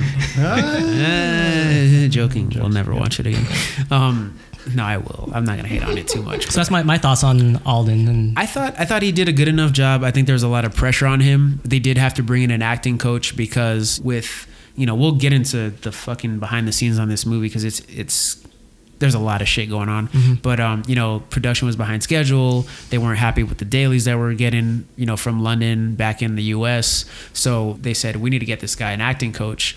And an acting coach is normal from what I've you know kind of looked up and read, but they were so far into the production when they gave him the acting coach. Usually, you get an acting coach for a role much earlier. Early, yeah. yeah. but they were like three, four months in when they decided to get him a coach, which is really odd sometimes. Yeah, that's what I heard. Like, there's a lot of reshoots, a lot of re-edits, which is normal, but again, so late in the Yeah. process. And it doesn't help too when the news is blowing up about this movie. Right, and they didn't even reveal the title of the movie until very near its opening, and it was very underwhelming. The little Ron Howard had a little video where he kind of released it. Yeah, and all this, uh, all this shit was happening before you even saw the trailer. Like at Right. least, at least with Rogue One, you saw a trailer before all this shit started coming out. With this movie, they waited like what? We didn't see the first trailer till the Super Bowl. Like we're in oh, Vegas, yeah. and they just showed it during halftime. And I thought it was a cool trailer. You know, I, I dug the music. It had like guitar riffs and shit. It felt different. But I mean, like they waited so long to market this movie, and I think that's another reason why it didn't do so well. Hmm. Is they held the fuck on to this movie till the very last minute, and it, it didn't help that Infinity War came out a month before, like the Yeah. month before. Yeah. That did not help at all. Again, people sci-fi fatigued. That's true. Because Yeah. look, you save all your money to take your kids to see Infinity War, right? That's a lot of money, twenty bucks a, a person, and then um, you know a month later, do you have another hundred twenty dollars to take your family to go see? Are they going to be excited about that after the big Marvel superheroes team Yeah, ups? Yeah. that doesn't help. But yeah, they did bring him in a coach, and I, I thought he was fine. I, Yeah, I thought he did a fine job. yeah, I thought he was he was cool. I think I don't. Yeah, I don't think the performances are what was off about the movie. Hmm. I thought everyone did a really good job. I feel like Donald Glover was the standout performance. Yes. of Lando. You did. I did Yes. read that a lot too. out of all he the ca- pe- captured his swag, Yeah. captures younger, like yeah. The one thing I like that he captured is that, and you'll notice this in the, uh, the original trilogy as well. He's the only one calls him Han. Yes. Every- Yeah. Everyone calls him Han, and he, he kept on referencing like, "Okay, Han, it's Han," and Yeah. so, and I like That was a nice touch. Yeah. Yeah, and that's a nice touch to it. I don't know how I felt about the robot arc. Oh, yeah. uh, we talked Oh, about, you this the, a the, bit the, the feminist pre- robot. Oh, yeah, that's weird. feminist robot but then also again again like in the same thing of like you know that pilot like rubbing bb8's belly like this robot is dying and you know he's caressing her head and it just it just seems weird because it's It's a robot. Number one, it's a robot. Like a love interest Number for two- Lando. Number two, like we know just based on like the previous droids that we've seen, they're built for specific purposes. This droid was built for a specific purpose, but somehow she feels entitled to not have to like live out that. Per- I don't know. It just seemed weird that she would have such strong feelings. We've never Um, seen a droid that like sort of about their independence and before. yeah, that independent before. Right. Not that it's a bad thing. It was just again, it just seems Just weird. left 'cause, like, field to you, yeah. You're a droid. Yeah. also, what do you care? What a what a extra irrelevant plot thing to bring Plot in. line. Yeah, because like then, then it ended up being tied into the universe as she ended up being the navigation system for the Millennium Falcon. Right, live which I don't that know. I don't. I don't remember. if Another played in. thing And- that and I'm- didn't need to be explained. Yeah, like me too. I don't. I'm, I'm also trying to, as I'm watching this, rack my brain of like, was the navigation super relevant in the original trilogy? Well, I mean, at one point. C3PO does say, like, I'm trying to communicate with your ship, but uh, it seems to have a really, like, bad attitude or something like that when, Okay. when they're trying to fix the hyperdrive or something. Yeah. Is that them trying to explain why the Millennium Falcon Right. has a personality? Because I feel like that's another thing we didn't need explained. Right. Like, I'm all for the whole robots free yourselves kind of being an allegory for feminism or whatever, you know, if you want to look at it that way. But I feel like what an interesting thing to explore in a Star Wars movie droids and their sentience. Where are we going to go with that? Oh, nowhere. We're going to kill the droid that might make it interesting. the one that was making waves. Yeah, so so it's just why why introduce that at all? And some of the humor with L3 kind of falls flat here and there. Like I, s- Yeah. I see what you're trying to do, but I feel like you need to edit it better oh, or Oh, yeah. cut it better for it to be effective. It just it didn't come off as funny. It had the potential to be, but it didn't come off as funny to me personally. Just something that I noticed as I was watching the movie is like L3 has like a definite like feminine build. Like Oh yeah, almost, almost kind of hippie or something. Duh, Um, hey, hey, she she thick, bro. She thick. but with two Cs. I also read that why would a, a droid, whether male or female, need like a chest? Like her, her chest is generally is bigger than like a. She's a pleasure male's. unit. Yeah, but I guess the actress was in a costume. Yeah, it was a little- She was Oh. in it. She was in it, so that might be a Yeah, reason. Again, like the, again, like those weird CGI rigs, like we were talking about in Rogue One. Mm-hmm. Yeah. Yeah, I guess in it was like part like green screen like suit so that they could like edit out the parts of her that you could see, but then there was like a build over her that she acted in. And visual, Anyways, I visually, I like it. interesting. Visually, I Oh, love yeah, that they for do sure. that. Yeah, it works really well. For sure, and and I you know I know the comedy sometimes fell flat, but it was like a little bit of uh, tongue in cheek comedy that you see throughout the whole movie. I thought, Yeah. it kind of is like that sort of argumentative, passive aggressive kind of humor. Which yeah. again, maybe if the original directors had stayed on, it would have flowed better. yeah, Yeah, Yeah, like think- Aaron was saying, who have the better sense. No offense to Ron Howard, but have proven their sense of comedic timing. Yeah, and I think a lot of the stuff in this movie might have worked better with them kind of at least directing the humorous aspects of Right. it. Right. And their choice to deviate from the script might have come from the fact that they felt some of that shit just wasn't funny enough. Right. They probably saw on paper that it wasn't a good joke and they said, fuck, maybe this humor is not good enough. We got to inject some life into it. And maybe that's why they were trying to get that stuff to work. Well, again, because is a character to do it with because you don't have like the piety and the rigidity of, of like the Jedi and like a whole That- sort of background that you have to I think represent. a you really- have just like this space punk, if you will, a little pirate type. yeah, it's like a really good point in the fact that like Han Solo is supposed to be sort of that off the cuff kind of guy. No better way to do that than Right. to act off the cuff and Right. If just you're gonna have fun with it, this is the character to do it with. Yeah. Yeah. Uh, we talk about reshoots and all that shit, but Paul Bettany wasn't even supposed to be in this. Yeah, yeah, that was interesting. Yeah, it was supposed to be Michael K. Williams uh, Ooh. f- from The Wire, Boardwalk Empire. Yeah, to me, okay. Boardwalk Empire is what I know him best. Yeah, uh, so he was cast as the main villain, and he was actually put in like a CG kind of rig as well, and he was supposed to play a more alien creature as Dryden Voss, but because of the extended reshoots, he had to drop out of the movie, so they had to redo the entire character with Paul Bettany, and because of the time constraints, they had to make him more of a humanoid-like character. Yeah, I saw in like a little press release that he put that it was just it was just really just a timing issue. Yeah. like he had already moved on to the next project type thing. you know, he's even said like he's kind of open to coming back, which is Right. which is a cool thing. But I mean, I would hope to see him because I think Paul Bettany doesn't strike me as a threatening villain. I think if you put Michael K. Williams in there, Yeah, no, Michael K. Oh. Williams, one hundred percent. Like Oh. again, to me, like his work as Chalky White on Boardwalk Empire was just so so good. So like a villain, but uh, anti-hero type, uh, playing both sides. Like he has that range. You really needed somebody that was imposing in presence and in voice to be that that final guy. And I feel like, well, we're just gonna kill Vision again. You, know, you, you notice that his skin turns his skin turns white when he dies again, just like I in did I thought he Infinity War. Fine. Yeah, I thought he did a fine job. yeah, I think he did good. He's okay. I, I'm not a big fan of his personally. I, I watched him in Legion. Have you ever seen Legion? I have. I know what it is. I haven't watched it yet. Yeah, you want to on like FX, run, right? The yeah. TV show. No, no, the movie. It's a movie. Movie. Oh, with the- with the angels and the yes. No, that yeah. yes, that That's one. with uh, is that with Tilda Swinton or is that? Am I thinking of Constantine? no, you're thinking of Constantine. Oh, it's not Okay. seeing. But No, is that but is that his fault or is that the material? Like, Yeah. Well, Dennis or- Quaid's in it too. Do you like Dennis Quaid in it? No, I don't like the movie at all. I I've walked out of one movie in my life, and that was it. I thought you walked out of Suicide Squad. No, Oh, you like it? no, I, I wanted to walk out. No, I You heard it here first, I Jason wanted to walk Suicide out of it. Squad. No, no, no. I'm gonna correct you guys. I wanted to walk out, but like Mug and I kept looking at each other. Hey, yeah, it's really bad. But that one we didn't walk out of. But I did walk out of Legion, and that's with him. And I was like, Paul, was- Paul Bettany also did a. He was also in the Da Vinci Code, and I He think, was. yeah, and, Yeah. and I think he did. And that's by um, Ron Howard. Yeah, so I think he could, he could play a villain. I just feel like it, this was just a paper thin villain as is. It just you, you didn't feel threatened by his role in the movie, especially supposed to be presented as somebody that's high in power, and I, you just didn't get that. The That's scars on his face. It didn't intimidate you, Chris. Wait, wait. Oh, those were scars? I thought they were just like stripes. I don't know what the hell they were. No, but- so- have that in the beginning? Yeah, so he he's not a human. He's an alien in this movie. Those scars they open up as he gets angry. If you notice, like when he gets angry, like his face splits They were apart. all done post yeah, post production. post production. Oh, That's so weird, though. I didn't notice them in the beginning. Yeah. Another word for that. Not weird, but it's dumb. I did not like it. Christ. Is there any, okay? Is there anything you did like about this movie? No, no. I, I there's No, part, no, there wasn't.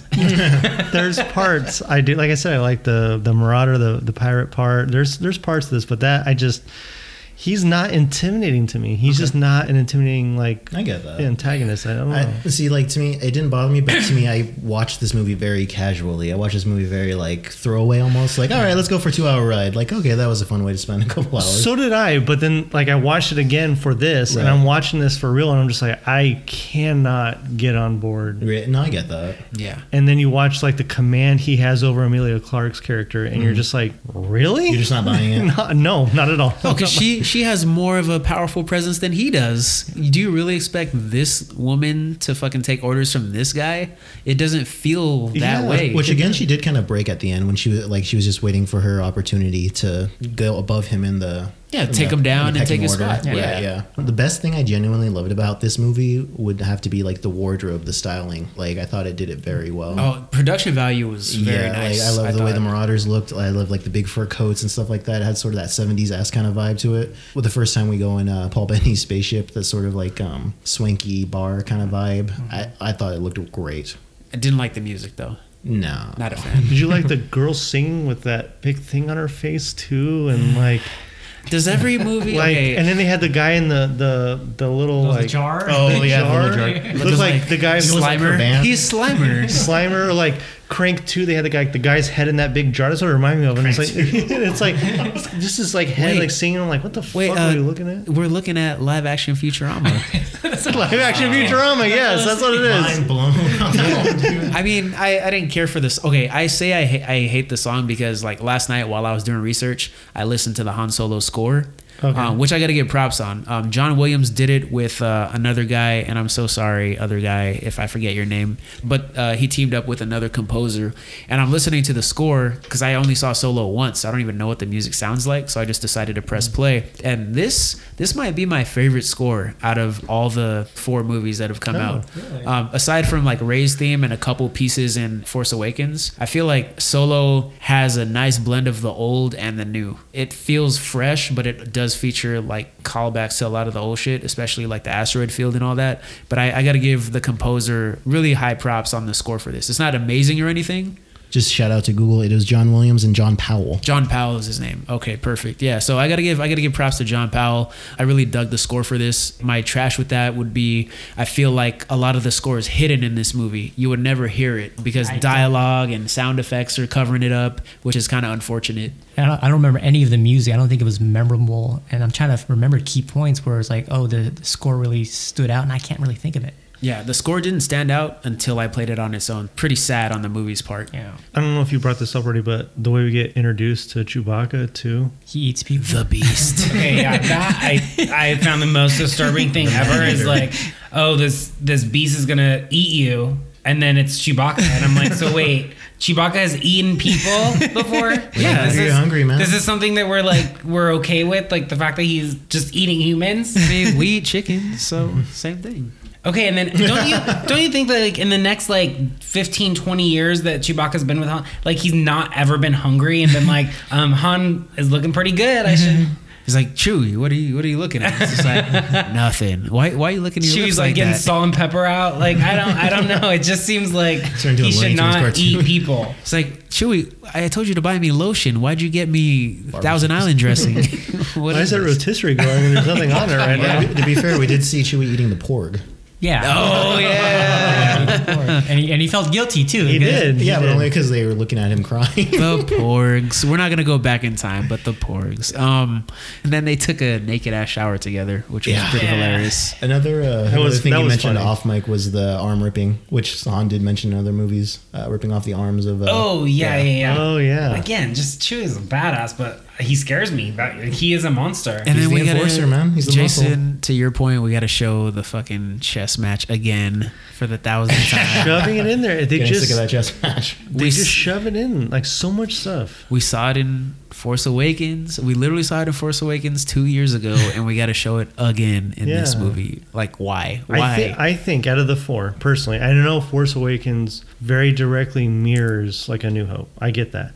But this movie shoves in a lot of small nuances we've already seen in some of the Disney movies, but then even more so. This movie, more than any of the four, was overkill with all of it. I don't know how you guys feel, but this one, I like I said, I just rewatched all of them over this probably this past week, mm-hmm. and I watched them in order. I watched those the last one. I was like, well, I I get why they're putting this, and okay, I see that, and oh, he said this, and it's just like they're just trying to like your like to your point, Kerwin, throughout this whole podcast. It's just like they cannot get away from the original. They can't material. take their own advice. Right. They, They can't, can't. take their own. They own can't do it. There's a point in the movie uh, where they get to Savareen, right? And uh, Lando's looking at his ship, and Lando's like, "I hate you," and Han's like, "I know." I kind of I kind of like that. I kind of like Yeah. that. I mean, I didn't, I didn't mind it, but when you look at like the entirety of what's shoehorned in here, it's Right, kind of like they're just kissing in so many little. Again, like you said earlier, off like the Chewy thing. Like we got to give you a nickname. Like, Yeah. and- oh, that's why he's called Right. Chewy. Chewy. Yeah, and it's you could just just call him Chewy. I mean, I think they intentionally wanted to turn this to a drinking games where you, you'd take a drink every time you reference. I know. we fucked up Yeah, we entirely. you fucked up for that Yeah. 30 minutes in. Another little controversy about this movie. Um, the posters when they finally got released for the movie, everyone thought they looked great, and they do look really good. Um, two things. One, in the overseas releases of the posters, in our U.S. ones, they're holding like the weapons and stuff like that, like you know Han posing with his blaster, etc. They're removed, I guess, for other editing rules. So like in the land overseas one, you'll just see Han kind of standing there with his hand by his side, which is a little weird. But the other big one is, um, I guess there was like a European band that released like a box set, like a funk band or something like that, and the art is literally a blatant ripoff of that. Like even the color palette is the same, the font is the same of like this beige outline, and then like the different color schemes for the different characters. Same release for that box set of the album, different color schemes for the different pieces of it. It's like it's it's literally they ripped that off. Yeah, like somebody pretty much like ripped off the art style of their Oh. their cover art or whatever at Oh, one shit. point. and then uh, I think they they filed uh, they filed either a lawsuit or something against Disney, and then uh, Disney kind of came out and made the statement that um, you know we commissioned people for these agencies, you know we weren't aware that they were ripping stuff off, but they kind of immediately not necessarily cut ties with the agency, Or like disassociated themselves yeah, with them. they disassociated themselves with the agency, and then they immediately took a lot of that stuff down and started reproducing brand new posters. Wow. Yeah, don't uh, don't rip off graphic designers. yeah, but a lot of behind the scenes controversy with this movie, even more than Rogue One, which had its fair share. oh yeah, real quick, uh, TJ, you kind of mentioned that George Lucas was working on this before he even sold the sold the company to Disney. Um, so we talk about in Rogue One uh, how that was a pitch for Star Wars Underworld, that series that never came out. This was also a pitch. So this started out as a pitch, and then George Lucas kind of took it and ran with it and started developing it into a movie back before he sold uh, the company. But Let's talk about uh, directors because we're gonna we're gonna talk about directors in this movie. Phil Lord and Chris Miller. They did uh, Lego Movie, Twenty One Twenty Two Jump Street. On June twentieth, twenty seventeen, Lucasfilm announced that Lord and Miller would be leaving production of Solo, uh, citing creative differences, which is a fancy word for some other shit that's going on. Right? we see that all the time. Yeah. Um, behind the scenes on the film, the two were said to be figuring it out as they went along uh, working behind schedule, stretching out the work days, improvising a bunch of scenes like you guys were saying, to the point where they were deviating from the script. Uh, Kathleen Kennedy and Lawrence Kasdan, they also weren't happy with the footage that they were seeing uh, from the dailies. One crew member even says that he got a shit ton of overtime while Lord and Miller were working, so he got paid. Yeah, that's what I was. One thing I heard why the budget went so big on this film was a lot of like the overtime for the cast and crew. Oh yeah, was for a sure. huge thing that inflated this budget. And then, according to THR, uh, the directors felt they weren't given any creative freedom uh, from their perspective. So the directors felt like they weren't being given any creative freedom, and that uh, they were never given enough days to shoot for each scene from the beginning. So that's how they felt. They felt like they weren't afforded the time to even film this movie from a realistic perspective. Uh, and then a person close to the production said that their ideas for the movie were constantly being rejected. So they had ideas. They would go to Lucasfilm and say, "Hey, we want to try this, we want to try that," and they would just get no's every single time. But you know, this is two sides telling their own stories, of course.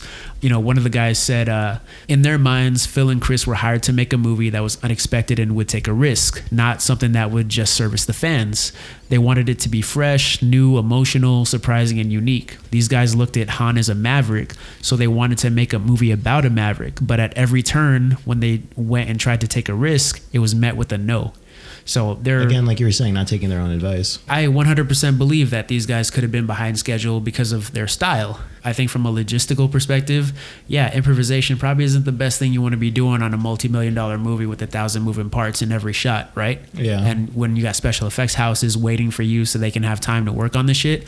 But at the same time, if Lucasfilm is all about pushing the envelope and going forward, why aren't you guys giving this pair the creative freedom that's been proven? Like these aren't rookie directors. They've worked on shit before and they've It- done well. It just sounds like there was no compromise. Yeah. Like on the one hand, they want to do something fresh, and Han Solo is the character to do it with, but maybe Disney was overprotective of the character. I think that's directly tied to Lawrence Kasdan, you know, because he wrote the original trilogy, right, and came in to write this Han Solo movie.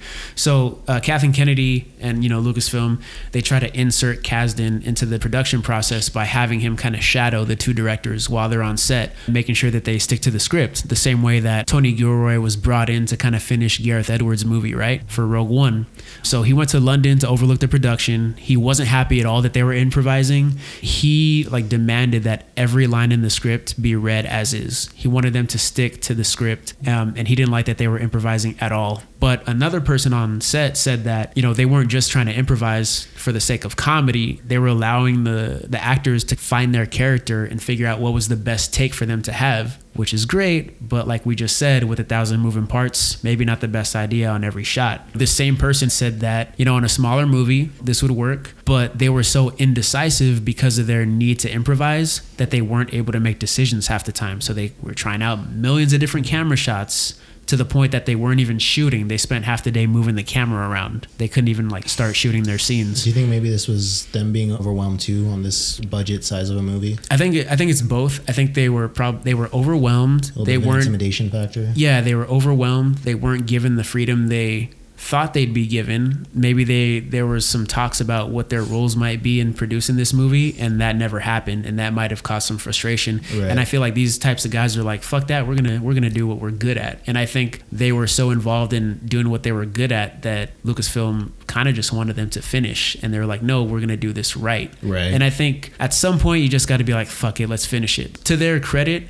I don't think that they are those kinds of directors that are just brought in to do somebody else's shit. Right. Again, like compromise on either sides. I think they have their own vision, and unfortunately, that attitude didn't help them during this production. So they weren't very happy with uh, Lawrence Kasdan kind of shadowing them, and they got fired. So this production had been going on for four months, over schedule. They only had a couple weeks left, and they lost the directors entirely. And uh, apparently, there was even a trailer for Solo featuring uh, footage that Lord and Miller had cut together. And uh, Lucasfilm was so unhappy, even with the trailer, that they didn't bother to show it, which is why we never saw a lot of shit for this movie prior to like Would the Super Bowl. Would love to see that trailer. Oh wow, yeah. Yeah, I, I'd like to see it too. And Kathleen Kennedy spoke directly on you know the firing of the directors, and she said that you know one of the things I've come to realize since I've been in this position of keeping Star Wars going is that in addition to looking for somebody who can creatively have an impact, you're really looking for leadership skills. No one steps into these big movies without being able to generally lead the charge with hundreds of people and handle the relationship with the studio. It's a very difficult thing to do, and you don't know a person can do that until you get to spend time and watch somebody operate. So I think where she's coming from is, hey, you guys are great, you guys are talented. I need you to be managers too. Like you can't just be the fun guys. You got to manage. That's a understandable thing. I can I can definitely see it. Um, Ron Howard got hired two days after they were fired. Um, he actually went to dinner with Kathleen Kennedy and Lawrence Kasdan and his son Jonathan Kasdan, who's a co-writer and producer on this movie. Um, he thought he was just going to dinner, and then they kind of dropped it on him like, "Hey, we want you to direct this movie. Can you please direct it?" And Ron Howard was just like, "I don't know if I should," because he had a good relationship with the guys, Lord and Miller. He'd even been to the set once, actually visited and kind of met with them and hung out with them, and he kind of felt bad about possibly taking this movie away from them. So once again, uh, his wife stepped in and said, uh, "No, you should do this because you're going to didn't he regret give it." up? Um, he was supposed to direct maybe Phantom Menace or something. He was supposed to direct another Star Wars film, but declined. Uh, Phantom Menace, I believe. Yeah, so Yeah. I think he kind of felt like this might be his redemption or something. Yeah. So I wonder if at that time it would have been too much worry of Lucas being over his shoulder type thing. Oh yeah. That Yeah. very well could be. Yeah. Yeah. Ron Howard got brought in, and uh, apparently, you know, this is what they're saying. He had to shoot about seventy to eighty-five percent of the movie, and the budget would end up being close to three hundred million, up from whatever it was prior, which is more expensive than any other Star Wars film that was made to that point. And Solo would go on to become, you know, being one of the most expensive films ever made of Isn't all that time. crazy? Like not the Force Awakens, Yeah. not the Last Jedi, like this movie, even like the original trilogy. Granted, the technology is not up to standard these days, but at the time was state of the art and probably very expensive to make. It seems crazy that like this film is the most expensive. What, what grounded me was like it was. It's not like the you know Hollywood. It's not the big budget. It's the damn overtime. It's like practical stuff. Yeah. You know what I mean? Yeah. It's crazy. I find something that's pretty ironic, but um, Lawrence Kasdan, who was like so adamant about them sticking to the script, um, he went on to say about Ron Howard, um, they were always open about changes. They didn't mind working on changes to the script or the story.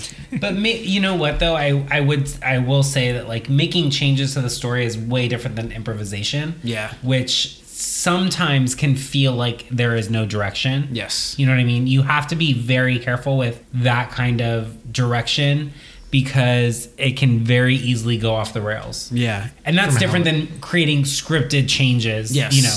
Yeah, do you feel like maybe Howard thought like they just want me to finish this? They just want me to put a bow on this thing. Well, for no, he did come in and like rework the writing with them. Like he did come in and change some things. And uh, the funny thing is, um, Ron Howard even sent edits of the film to Lord and Miller so they could leave notes. So they still had input after the fact. Right. So I thought that was pretty cool of him No, to kind of still cool. include them. Um, going back to Lawrence Kasdan, um, he did say of Han Solo, you know, like we're open to changes, but we want to preserve the tone, specifically the tone, because quote, uh, it's not like any other Star Wars movie. Uh, this tone is reckless and unpredictable and feckless as Han is. You know, they're saying it's not like any other Star Wars movie, but uh, I mean, we're kind of talking about a lot of the things that make it like one, but it, it does feel different. I will give them that credit, I Yeah, guess. you get that Bourne kind of feel, I guess, maybe, Yeah. some like you get some different kind of action stuff. I guess it's it's different. You get a fist fight. You never see that, you know, aside Yeah. from Rogue One, maybe. The train scene, like there, there's some interesting stuff that we don't really see a lot or Mm-hmm. At all. Yeah, so I, I give them credit. Um, and then, uh, oh boy. Uh, so, you know, back to that. Ro- yeah, oh boy, Yega. Uh, uh, back to that 2019 Rolling Stone interview. Uh, Kathleen Kennedy speaks specifically about uh, the director issues they've been having with Star Wars. So she says, uh, I would argue that the list is very small uh, of people who really have the sensibilities about these kind of movies and the experience to handle how much of an enormous job these movies are. So they try to be as thoughtful as possible with who they pick because a lot of people they get involved and they get overwhelmed and they realize like oh my god I, I can't do this and they have to leave the project so you don't really know who you're dealing with until they start, and you also don't know what, what kind of story you're dealing with because some things look better on the page and some things you Oh, don't yeah. figure out till you film it. Oh, So there's so many variables that go in, and you also have to deal with the uh, the pressure from Hollywood, the fans, the media. Yeah. So much for, for Fuck these directors Hollywood, man. The fans, man. The Oh, yeah. fans are going to be critical. Everybody, Oh, yeah. everybody is a Star Wars expert. It's not like this movie that was written like you know randomly. That's anybody on the set probably is a Star Wars expert. Yeah. You know, the camera guy knows. Yeah, grew up uh, with Star Wars. Like everybody, you know. but we're Star Wars expert. Yeah, I mean, no, that's not on this level. Obviously. Yeah, we're we're clearly above. the rest. Obviously. Yeah, yeah, yeah. So if you're looking for another director Yeah, you know, just call us. We could all do it. Kathleen Kennedy, please call us for half the price, We want to make a movie um, for half the price. Shit, I'll take two and a half mil. for minimum wage But uh, As long as we get that OT. yeah, exactly. and then travel expenses. Yes. So regarding the the movie taking extra time, it I believe it took an extra four months of filming on top of what they had already done. So people had to drop out. Some people were you know lucky enough to have clear schedules to stay. Uh, Kathleen Kennedy even fought to have the release date pushed to December 2018 to kind of coincide with the December releases that had happened previously and with the upcoming uh, episode 9 movie but uh, it was either Alan Horn or Bob Iger that pretty much gave her a no and said like this movie needs to come out in May it has to come out in May. You know, it's funny. I felt like Kathleen Turner gets a lot of crap, but like the more facts I'm hearing about her, the more she seems like the real, like the real one, the real OG. she's a it down, reasonable person Yeah, I think so too I think especially with that track record you told me about. Like she seems like an amazing person. Like some for someone to accomplish that much random things. Okay, I'm gonna I'm gonna just inject this in here because it is pretty ironic. But look, these movies get a lot of shit. There's a lot of people saying that Kathleen Kennedy doesn't know what she's doing, this and that. Whether it has to do with the bullshit, you know, fucked up reasons we talked about earlier, or if it's legitimate criticism, or they just don't like Disney, whatever. Right. But the irony of it is, is that these people talk so much shit about this producer, and she's produced like 90% of the shit that you love Yeah. which is crazy. She's Yeah. had direct involvement in half the shit you like, over half the things you like. So it's just funny to me that I, I see a lot of people saying she doesn't know what she's doing, she's in over her head, she's never done this before, when in fact she's probably been the most prominent female, most prominent person, one of the most Right. prominent people over the last three, four decades. Like her, like her resume would be my dream resume. Like, like just things I love. Yeah, before she was 30, she was producing what Temple of Doom. You know what I'm saying? She was working on that movie. So look, whatever we- whatever we want to say about Star Wars, we're not gonna disregard like her legacy and her accomplishment. She's put in work, you know, Yeah. and she deserves all the credit. Like, like as soon as you're listing that off, I'm wondering if like, is she just like in the right place? Is she like really lucky, or does she have this sort of talent to find these like gold mines of projects? Yeah, so you know, hopefully moving forward, like we said, once we get away from this Skywalker stuff and the episodes, hopefully, hopefully, with Bob Iger and Alan Horn kind of realizing that they've done too much too fast, they'll take a little bit of pressure off of her and let her kind of do her own thing. Because we always, like we say in Solo, everybody works for somebody. So you can't you can't blame her. You know what I'm saying? Yeah. For a lot of the shit that's going down when you know she got the job and she didn't know she was going to be working for Disney two months later. You know what I'm saying? George hired her Right. and then said, "Oh, by the way, you work for Disney now." Because later. on, the fan bashing narrative, it's like Disney appointed her. Like Disney appointed this random chick who has no who has no business producing. Like that's the like toxic narrative, Mhm. But that's not the truth at right? all. When not only does she have an amazing track record, she was hired before the Disney acquisition. Yeah. Um, so this movie came out. It was a box office disappointment, relatively speaking. I mean, it still did well. Yeah. Just not as well. I mean, it, It, still like- made money. It like Yeah. barely recouped. Yeah, like It barely made it compared back. to the other films. It Yeah. barely made its money back. Oh, okay. Yeah, I mean, it barely made its money back, but look at it this way: like when you're making a billion dollars a film five times a year, like I would hardly call this like a loss for you. Now, if you're like Universal or Fox or Paramount and you don't crank out a billion dollar movie every year, yeah, that's pretty bad. So, with the disappointment of this movie, uh, Disney effectively put all spin off movies on hold. So, uh, the Obi Wan movie that was being developed uh, got canceled and eventually became a Disney Plus show. So that's coming out soon. And then uh, that Boba Fett movie that was going to be written and directed by James Mangold, who did uh, Logan and Ford vs Ferrari. Oh, that would have been good. Would have been great. Um, that got put on hiatus because uh, the Mandalorian was being developed, and like they felt the projects were a little too similar. Yeah. Um, but Ron Howard, you know, when he was on the Happy Sad Confused podcast, he said that the movie might have been a little too nostalgic, you know, to our points earlier, and he said that people weren't looking for an origin story. You know, he cited that you know with the fan backlash. He said that want to see score prior to release was so low that people just felt like it wasn't worth going to. So he, you know, he kind of addressed a lot of the uh, the backlash to the Last Jedi as well. He said after the Last Jedi, people probably weren't in the mood for another Star Wars so Yeah. soon. But uh, over time, there has been a positive response to Solo, with a lot of fans even petitioning for a Solo sequel or a Disney Plus series. Uh, Ron Howard even commented on this on Twitter, pointing out that the audience score has kind of grown over time over the last year. The way this movie is set up, I would love to see two more movies because I, I feel like now that we've gotten all the fan service out of the way, we can tell an actual story. But I mean, I don't think that's ever going to happen, but hopefully it would in I some just- capacity. I feel like what it tells us is that like no matter what you do, it's not gonna be good enough. The fact that like everyone hated this movie when it came out, no one saw it in theaters, and now people are like, actually, it's pretty good. It's not so bad. Like it, it's like kind of bullshit Like, because well, no, historically people are doing that. Like, have a are doing that with all the Star Wars movies. Like with, with us with the prequels. Like, yeah maybe it wasn't. That's so what I mean. Like, yeah. like this fan base, and and I would say it's a it's a large fan base that spans generations.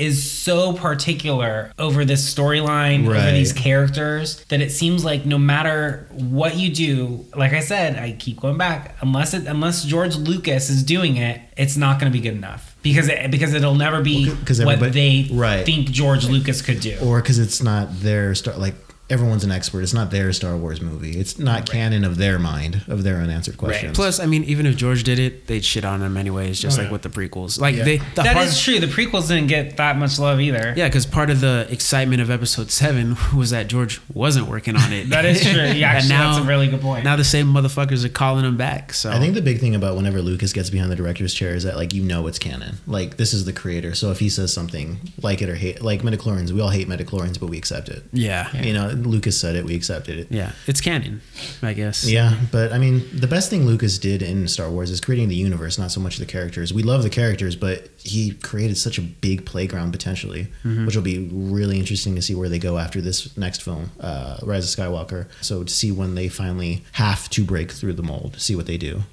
So we're done talking about the first four movies in the Disney era Star Wars films. So now what we're gonna do is rank them. TJ, uh, what is your ranking of the uh, four Disney Star Wars films from worst to first? All right, from worst to first, I think uh, Last Jedi is in last place for reasons that we've talked about in depth. Solo is third. Uh, the Force Awakens is second, and Rogue One is my favorite of the Disney era so far. All right, uh, Jason, worst to first. How do you rank them? All right, so mine's similar but a little different. I'm gonna go Solo as my worst, and then again, like I said, I rewatched Last Jedi. I'm gonna put it in third, and then uh, second, I'll put Force Awakens, and then first, I'll put Rogue One as well. Justin, uh, worst to first. What you got? Again, similar but different. Uh, the Last Jedi will be my worst. Uh, I did enjoy it, but Solo will be uh, third. Next will be Rogue One, and first will be The Force Awakens. All right, uh, Bling, worst the first. What you got? Uh, mine's exactly like TJ, so it's going to be The Last Jedi, Solo, Force Awakens, and then Rogue One. Uh, for me, I'm gonna go with Last Jedi last. Um, uh, then I'm gonna go Solo. I'm gonna have Rogue One as my second favorite, and Force Awakens as my number one out of the Disney movies. Really, because I feel like you and Mugga both gave Force Awakens a lot of shit, being so derivative of A New Hope. I think it also has to do with the fact that I haven't seen Rogue One in like two years because I really wanted to watch it again for this retrospective.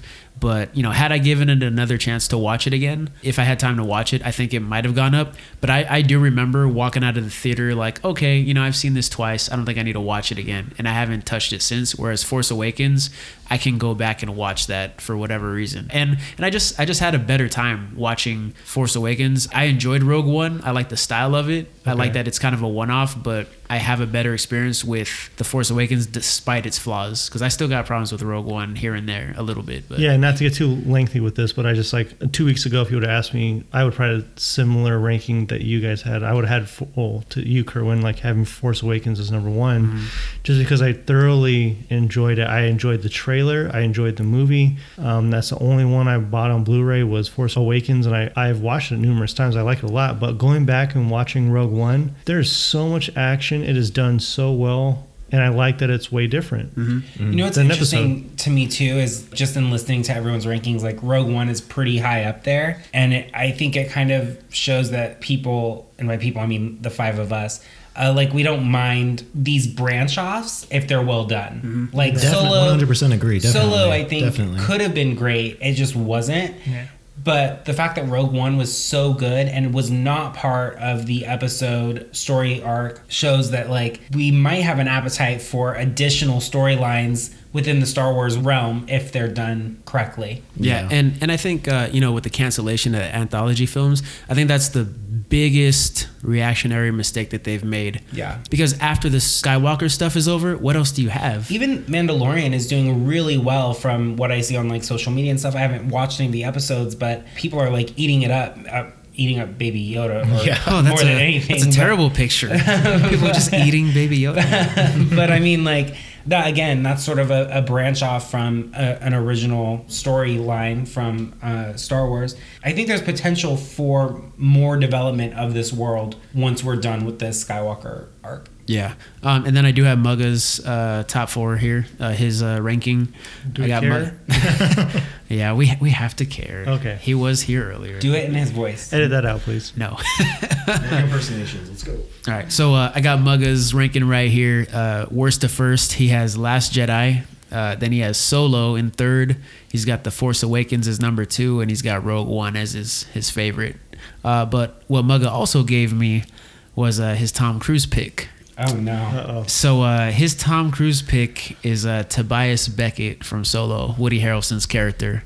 That's, a good one. That's a Honestly, good I, one. I agree with him on this. I, he was going to be my my pick too for Tom Cruise. Um, I think he would do well in that part. And also, like Woody Harrelson, I think is great, but I also feel like he's kind of the same in every movie that he plays. I don't know. He's like kind of typecast a little bit. Yeah. Yeah. It's working well What for his about career. what about Rogue One? Um, uh, Krennic? Cassian. the the the dad. oh, Oh, yeah, make him the dad. Galen Erso. It would have been cool seeing Oh him yeah, like make him the dad. yeah, and then like you get the I switched hologram kind of thing coming out too, like before everything happens. Like it might have been cool to see Tom Cruise play that character too. I Yeah. don't know, that, that's what I was thinking. Uh, what about you, Justin? Uh, I was gonna pick the Woody Harrelson character, but the other one I had in the back burner was Krennic. Okay. I would love to see Tom Cruise interact with Darth Vader, and I could see him in that uniform. I could, especially after that. What was that Nazi film he did? Valkyrie. Yeah, yeah, after, yeah. All right, Bling. What about you? I was gonna say General Hux. You need somebody older in that role. I Huh? feel. And I feel you have someone you, you can actually like that's more menacing than Domhnall Gleeson. I don't think he does that. He's not. Uh, you think Tom Cruise is menacing? I, I like when he plays villain. I want to see him play more villain roles. I think that's something he he's always playing the hero. So I want to see him do more sinister roles. All right, Kerwin, what about you? uh, he could be Porgs. I mean, Little Tom Cruise Porg just a bu- bunch of terrifying. Tom Cruise Porgs flying around. I'm like make him make him the stormtrooper that dies in the very in the first in the Force Awakens. Those little porgs running Wipes around his yelling. blood on Finn's mask. Yeah, maybe. Um, I mean, I, I could easily see him as Cassian Andor, but I love Diego Luna in that movie. I don't know if I'd want to replace him. I want Tom Cruise to be um, Dryden Voss in Solo. There you go. Yeah. I, I'd like to see him in that movie as that role. But uh, we're out of here. Um, Rise of Skywalker is going to come out December 20th. You know, hopefully we get this episode out to you before it comes out. Stay away from spoilers. Obviously, don't go in with super low expectations, super high expectations. Kind of enjoy the movie for what it is. Obviously, enjoy yourselves. Be safe. Don't be stupid. You know, during the holidays and shit. But uh, you know, have fun in the theaters, and uh, we'll see you back at twenty dollar ticket with our uh, discussion on uh, episode nine. So, uh, in the words of Tom Cruise. I love Katie Holmes. Maybe, Whoa! Whoa! I was gonna say, may the force be with Whoa, you. Yeah, yeah, wow. Okay, Blink, Blink with that. Blink put a little bit of a San Bernardino spin on it. May the, may the force be with you. Yeah, may the force be with you. Jesus, Justin. Jesus. Thanks for listening to this episode of $20 Ticket. Follow us on Instagram at $20 ticket and leave your ticket price about the movies we've reviewed. If you have any comments or suggestions, send them to $20ticket at gmail.com. That's 20, the numbers, $20 ticket at gmail.com. Be sure to subscribe to us via Apple Podcasts and thank you for listening.